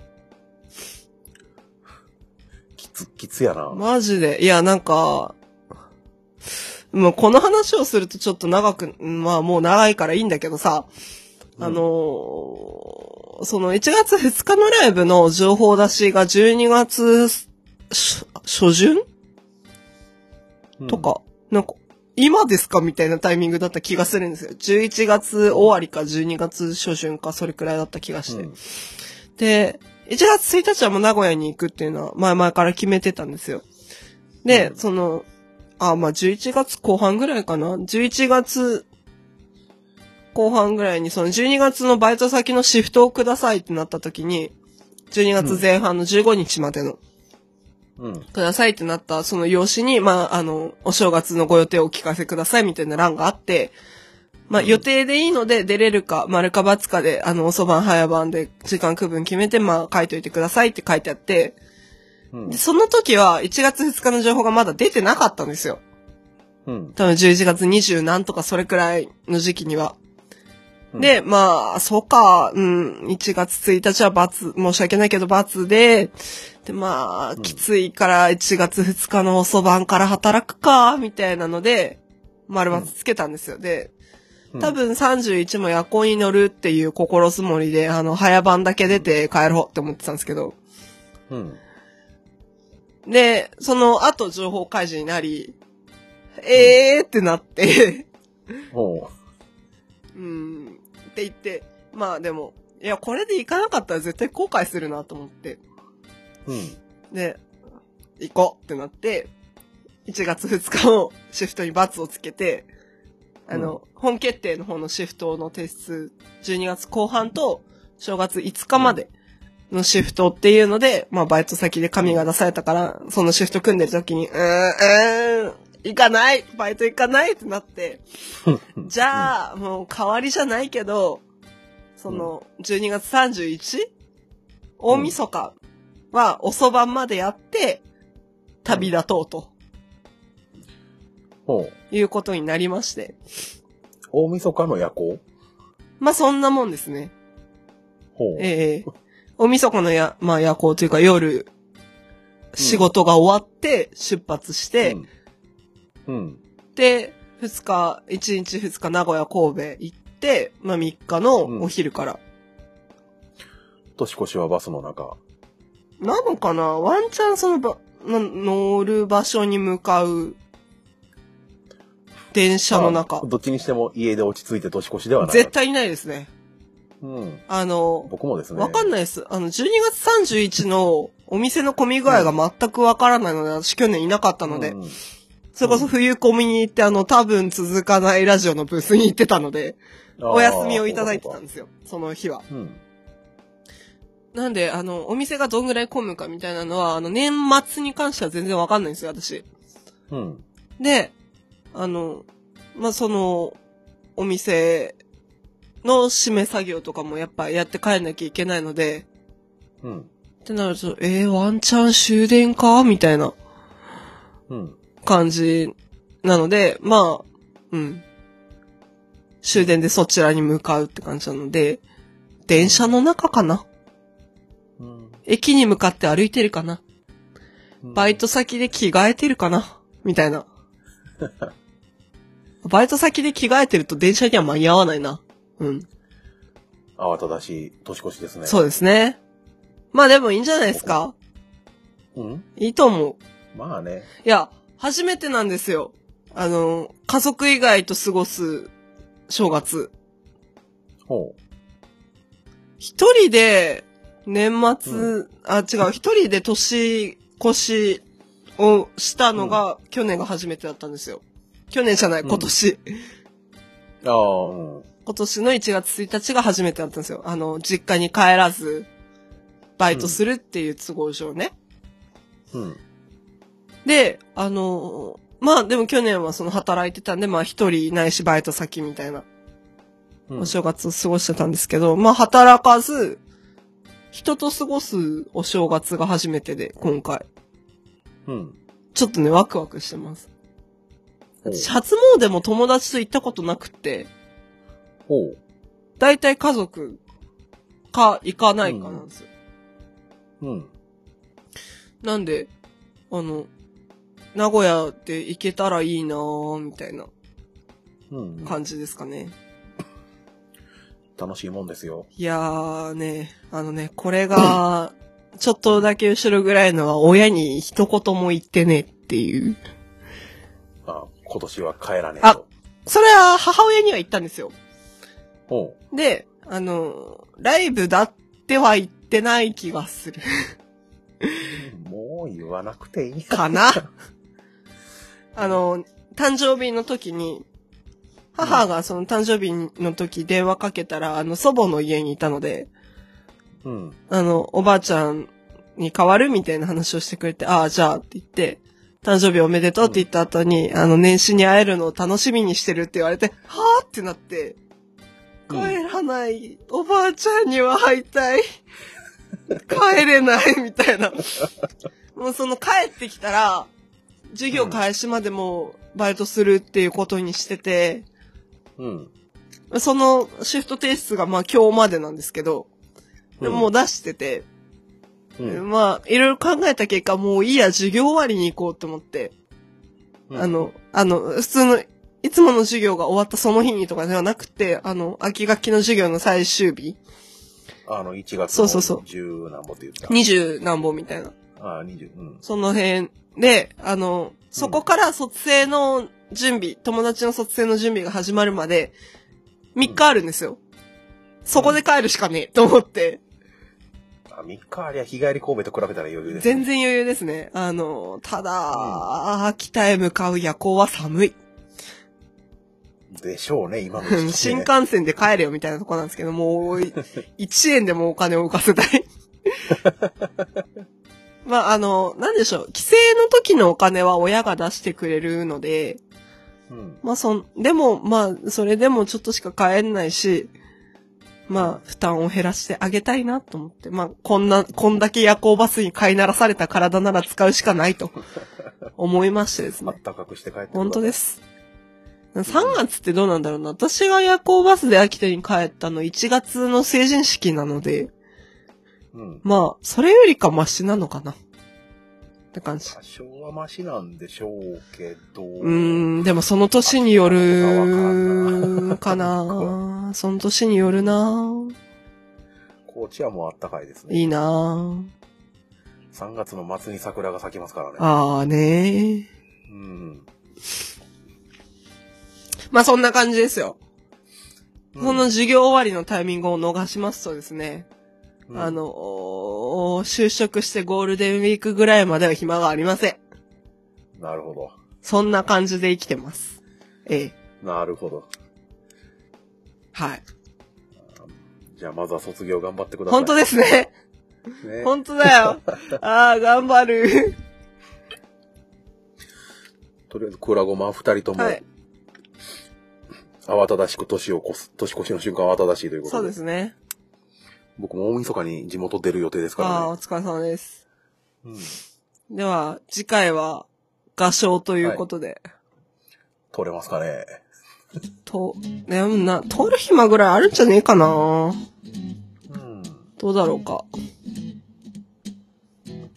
まあ、取れたら取れあ、た。いや。取れなかったら取れなかったあ、いや。ら。はい。2時間10分。まあ、久々に撮るとこんなもんだよね。あー新ゴジラ界に迫る時間というか、超えてきてるか。超えたな。あ、ギリ大丈夫じゃないまあまあ、超えるでしょう、あ、もう。うん。じゃあ、はい。えーっこんなと感じ、でちょっと待って。 6週間ぶりのクラブまでした、はい。配信としてはもっと短いスパンでは出してると思います。そうだね。そうだ、そうだね。では、はい。クラゴマではメール、ツイッター、ハッシュタグにて番組へのご意見ご感想、僕のあなたのクラゴマ、過去仮と質問箱を募集しています。ホームページにあるメールフォーム、もしくはクラゴマ 2131-gmail.com、クラゴマ 2131-gmail.com にお寄せいただくか、ツイッター、ハッシュタグ、クラゴマをつけてツイートしていただくか、ツイートの中から質問箱への UR を見つけて、うんと、投稿していただくかは、お任せします。はい。また、番組ツイッターも開設しています。あと、クラゴマ2131で検索してみてください。はい。追加事項をいきなり増やしてみた。もうよく入れましたうね。ん、ぶち込んだ。うんはい。 まあ、どっか書ければ書いときそまうす。です。ね。ツイッターのプロフィールはもうギッチギチやった気がする。そうですね。割といろいろ乗っけてますね。まあ、どっかでツイートするでしょう、改イめて。エスみおさんがたまにリツイートもしてくれるでしょまう。あ、なんか思い出したタイミングはいはいですると思います。あやべはい。というわけで、番組エンディング曲は、えー、笹山でアルバム、群像スパイクヒルズから、せいせいせいです。はい。 じゃあ、はい。メ ール。そう、はよね。で、はい。早く直します。クリスマスイブですけど。ええなんか私去年、ああ、去年年末か。多分ね、土年末、あ、でも違うな。まあいいや、なんでもない。なんか、いつかの年末にもひでえ風邪をひいたなっていう記憶だけがある。まあ、風のシーズンですからね。まあな夏といえば。じゃあ、まあ、長引かんように、元は気い。に正月会いまかししょこう。まりました。はい。というわけで、お送りいたしましたのは、よいもんとルーシー。でした。ではまた次回。バイバーイ。バイバイ。見えなくたってわかるだろう触れなくたってわかるだろう素晴らしいその世界がいつか終わるその夢が月が昇る前に夜に笑う日々に形だけの過去にいつかだった今に魔法は解けたように笑ってる言いたいことをいつも選んで歌にしたならもう満足かい心を込めるより早くまた今日もあの子は笑ってる言えないことをいくつ隠して歌にできたらそれでいいのかい心を込めるより早くまた今日もどいつもこいつも歌っているまた今日もあの子は笑ったまんま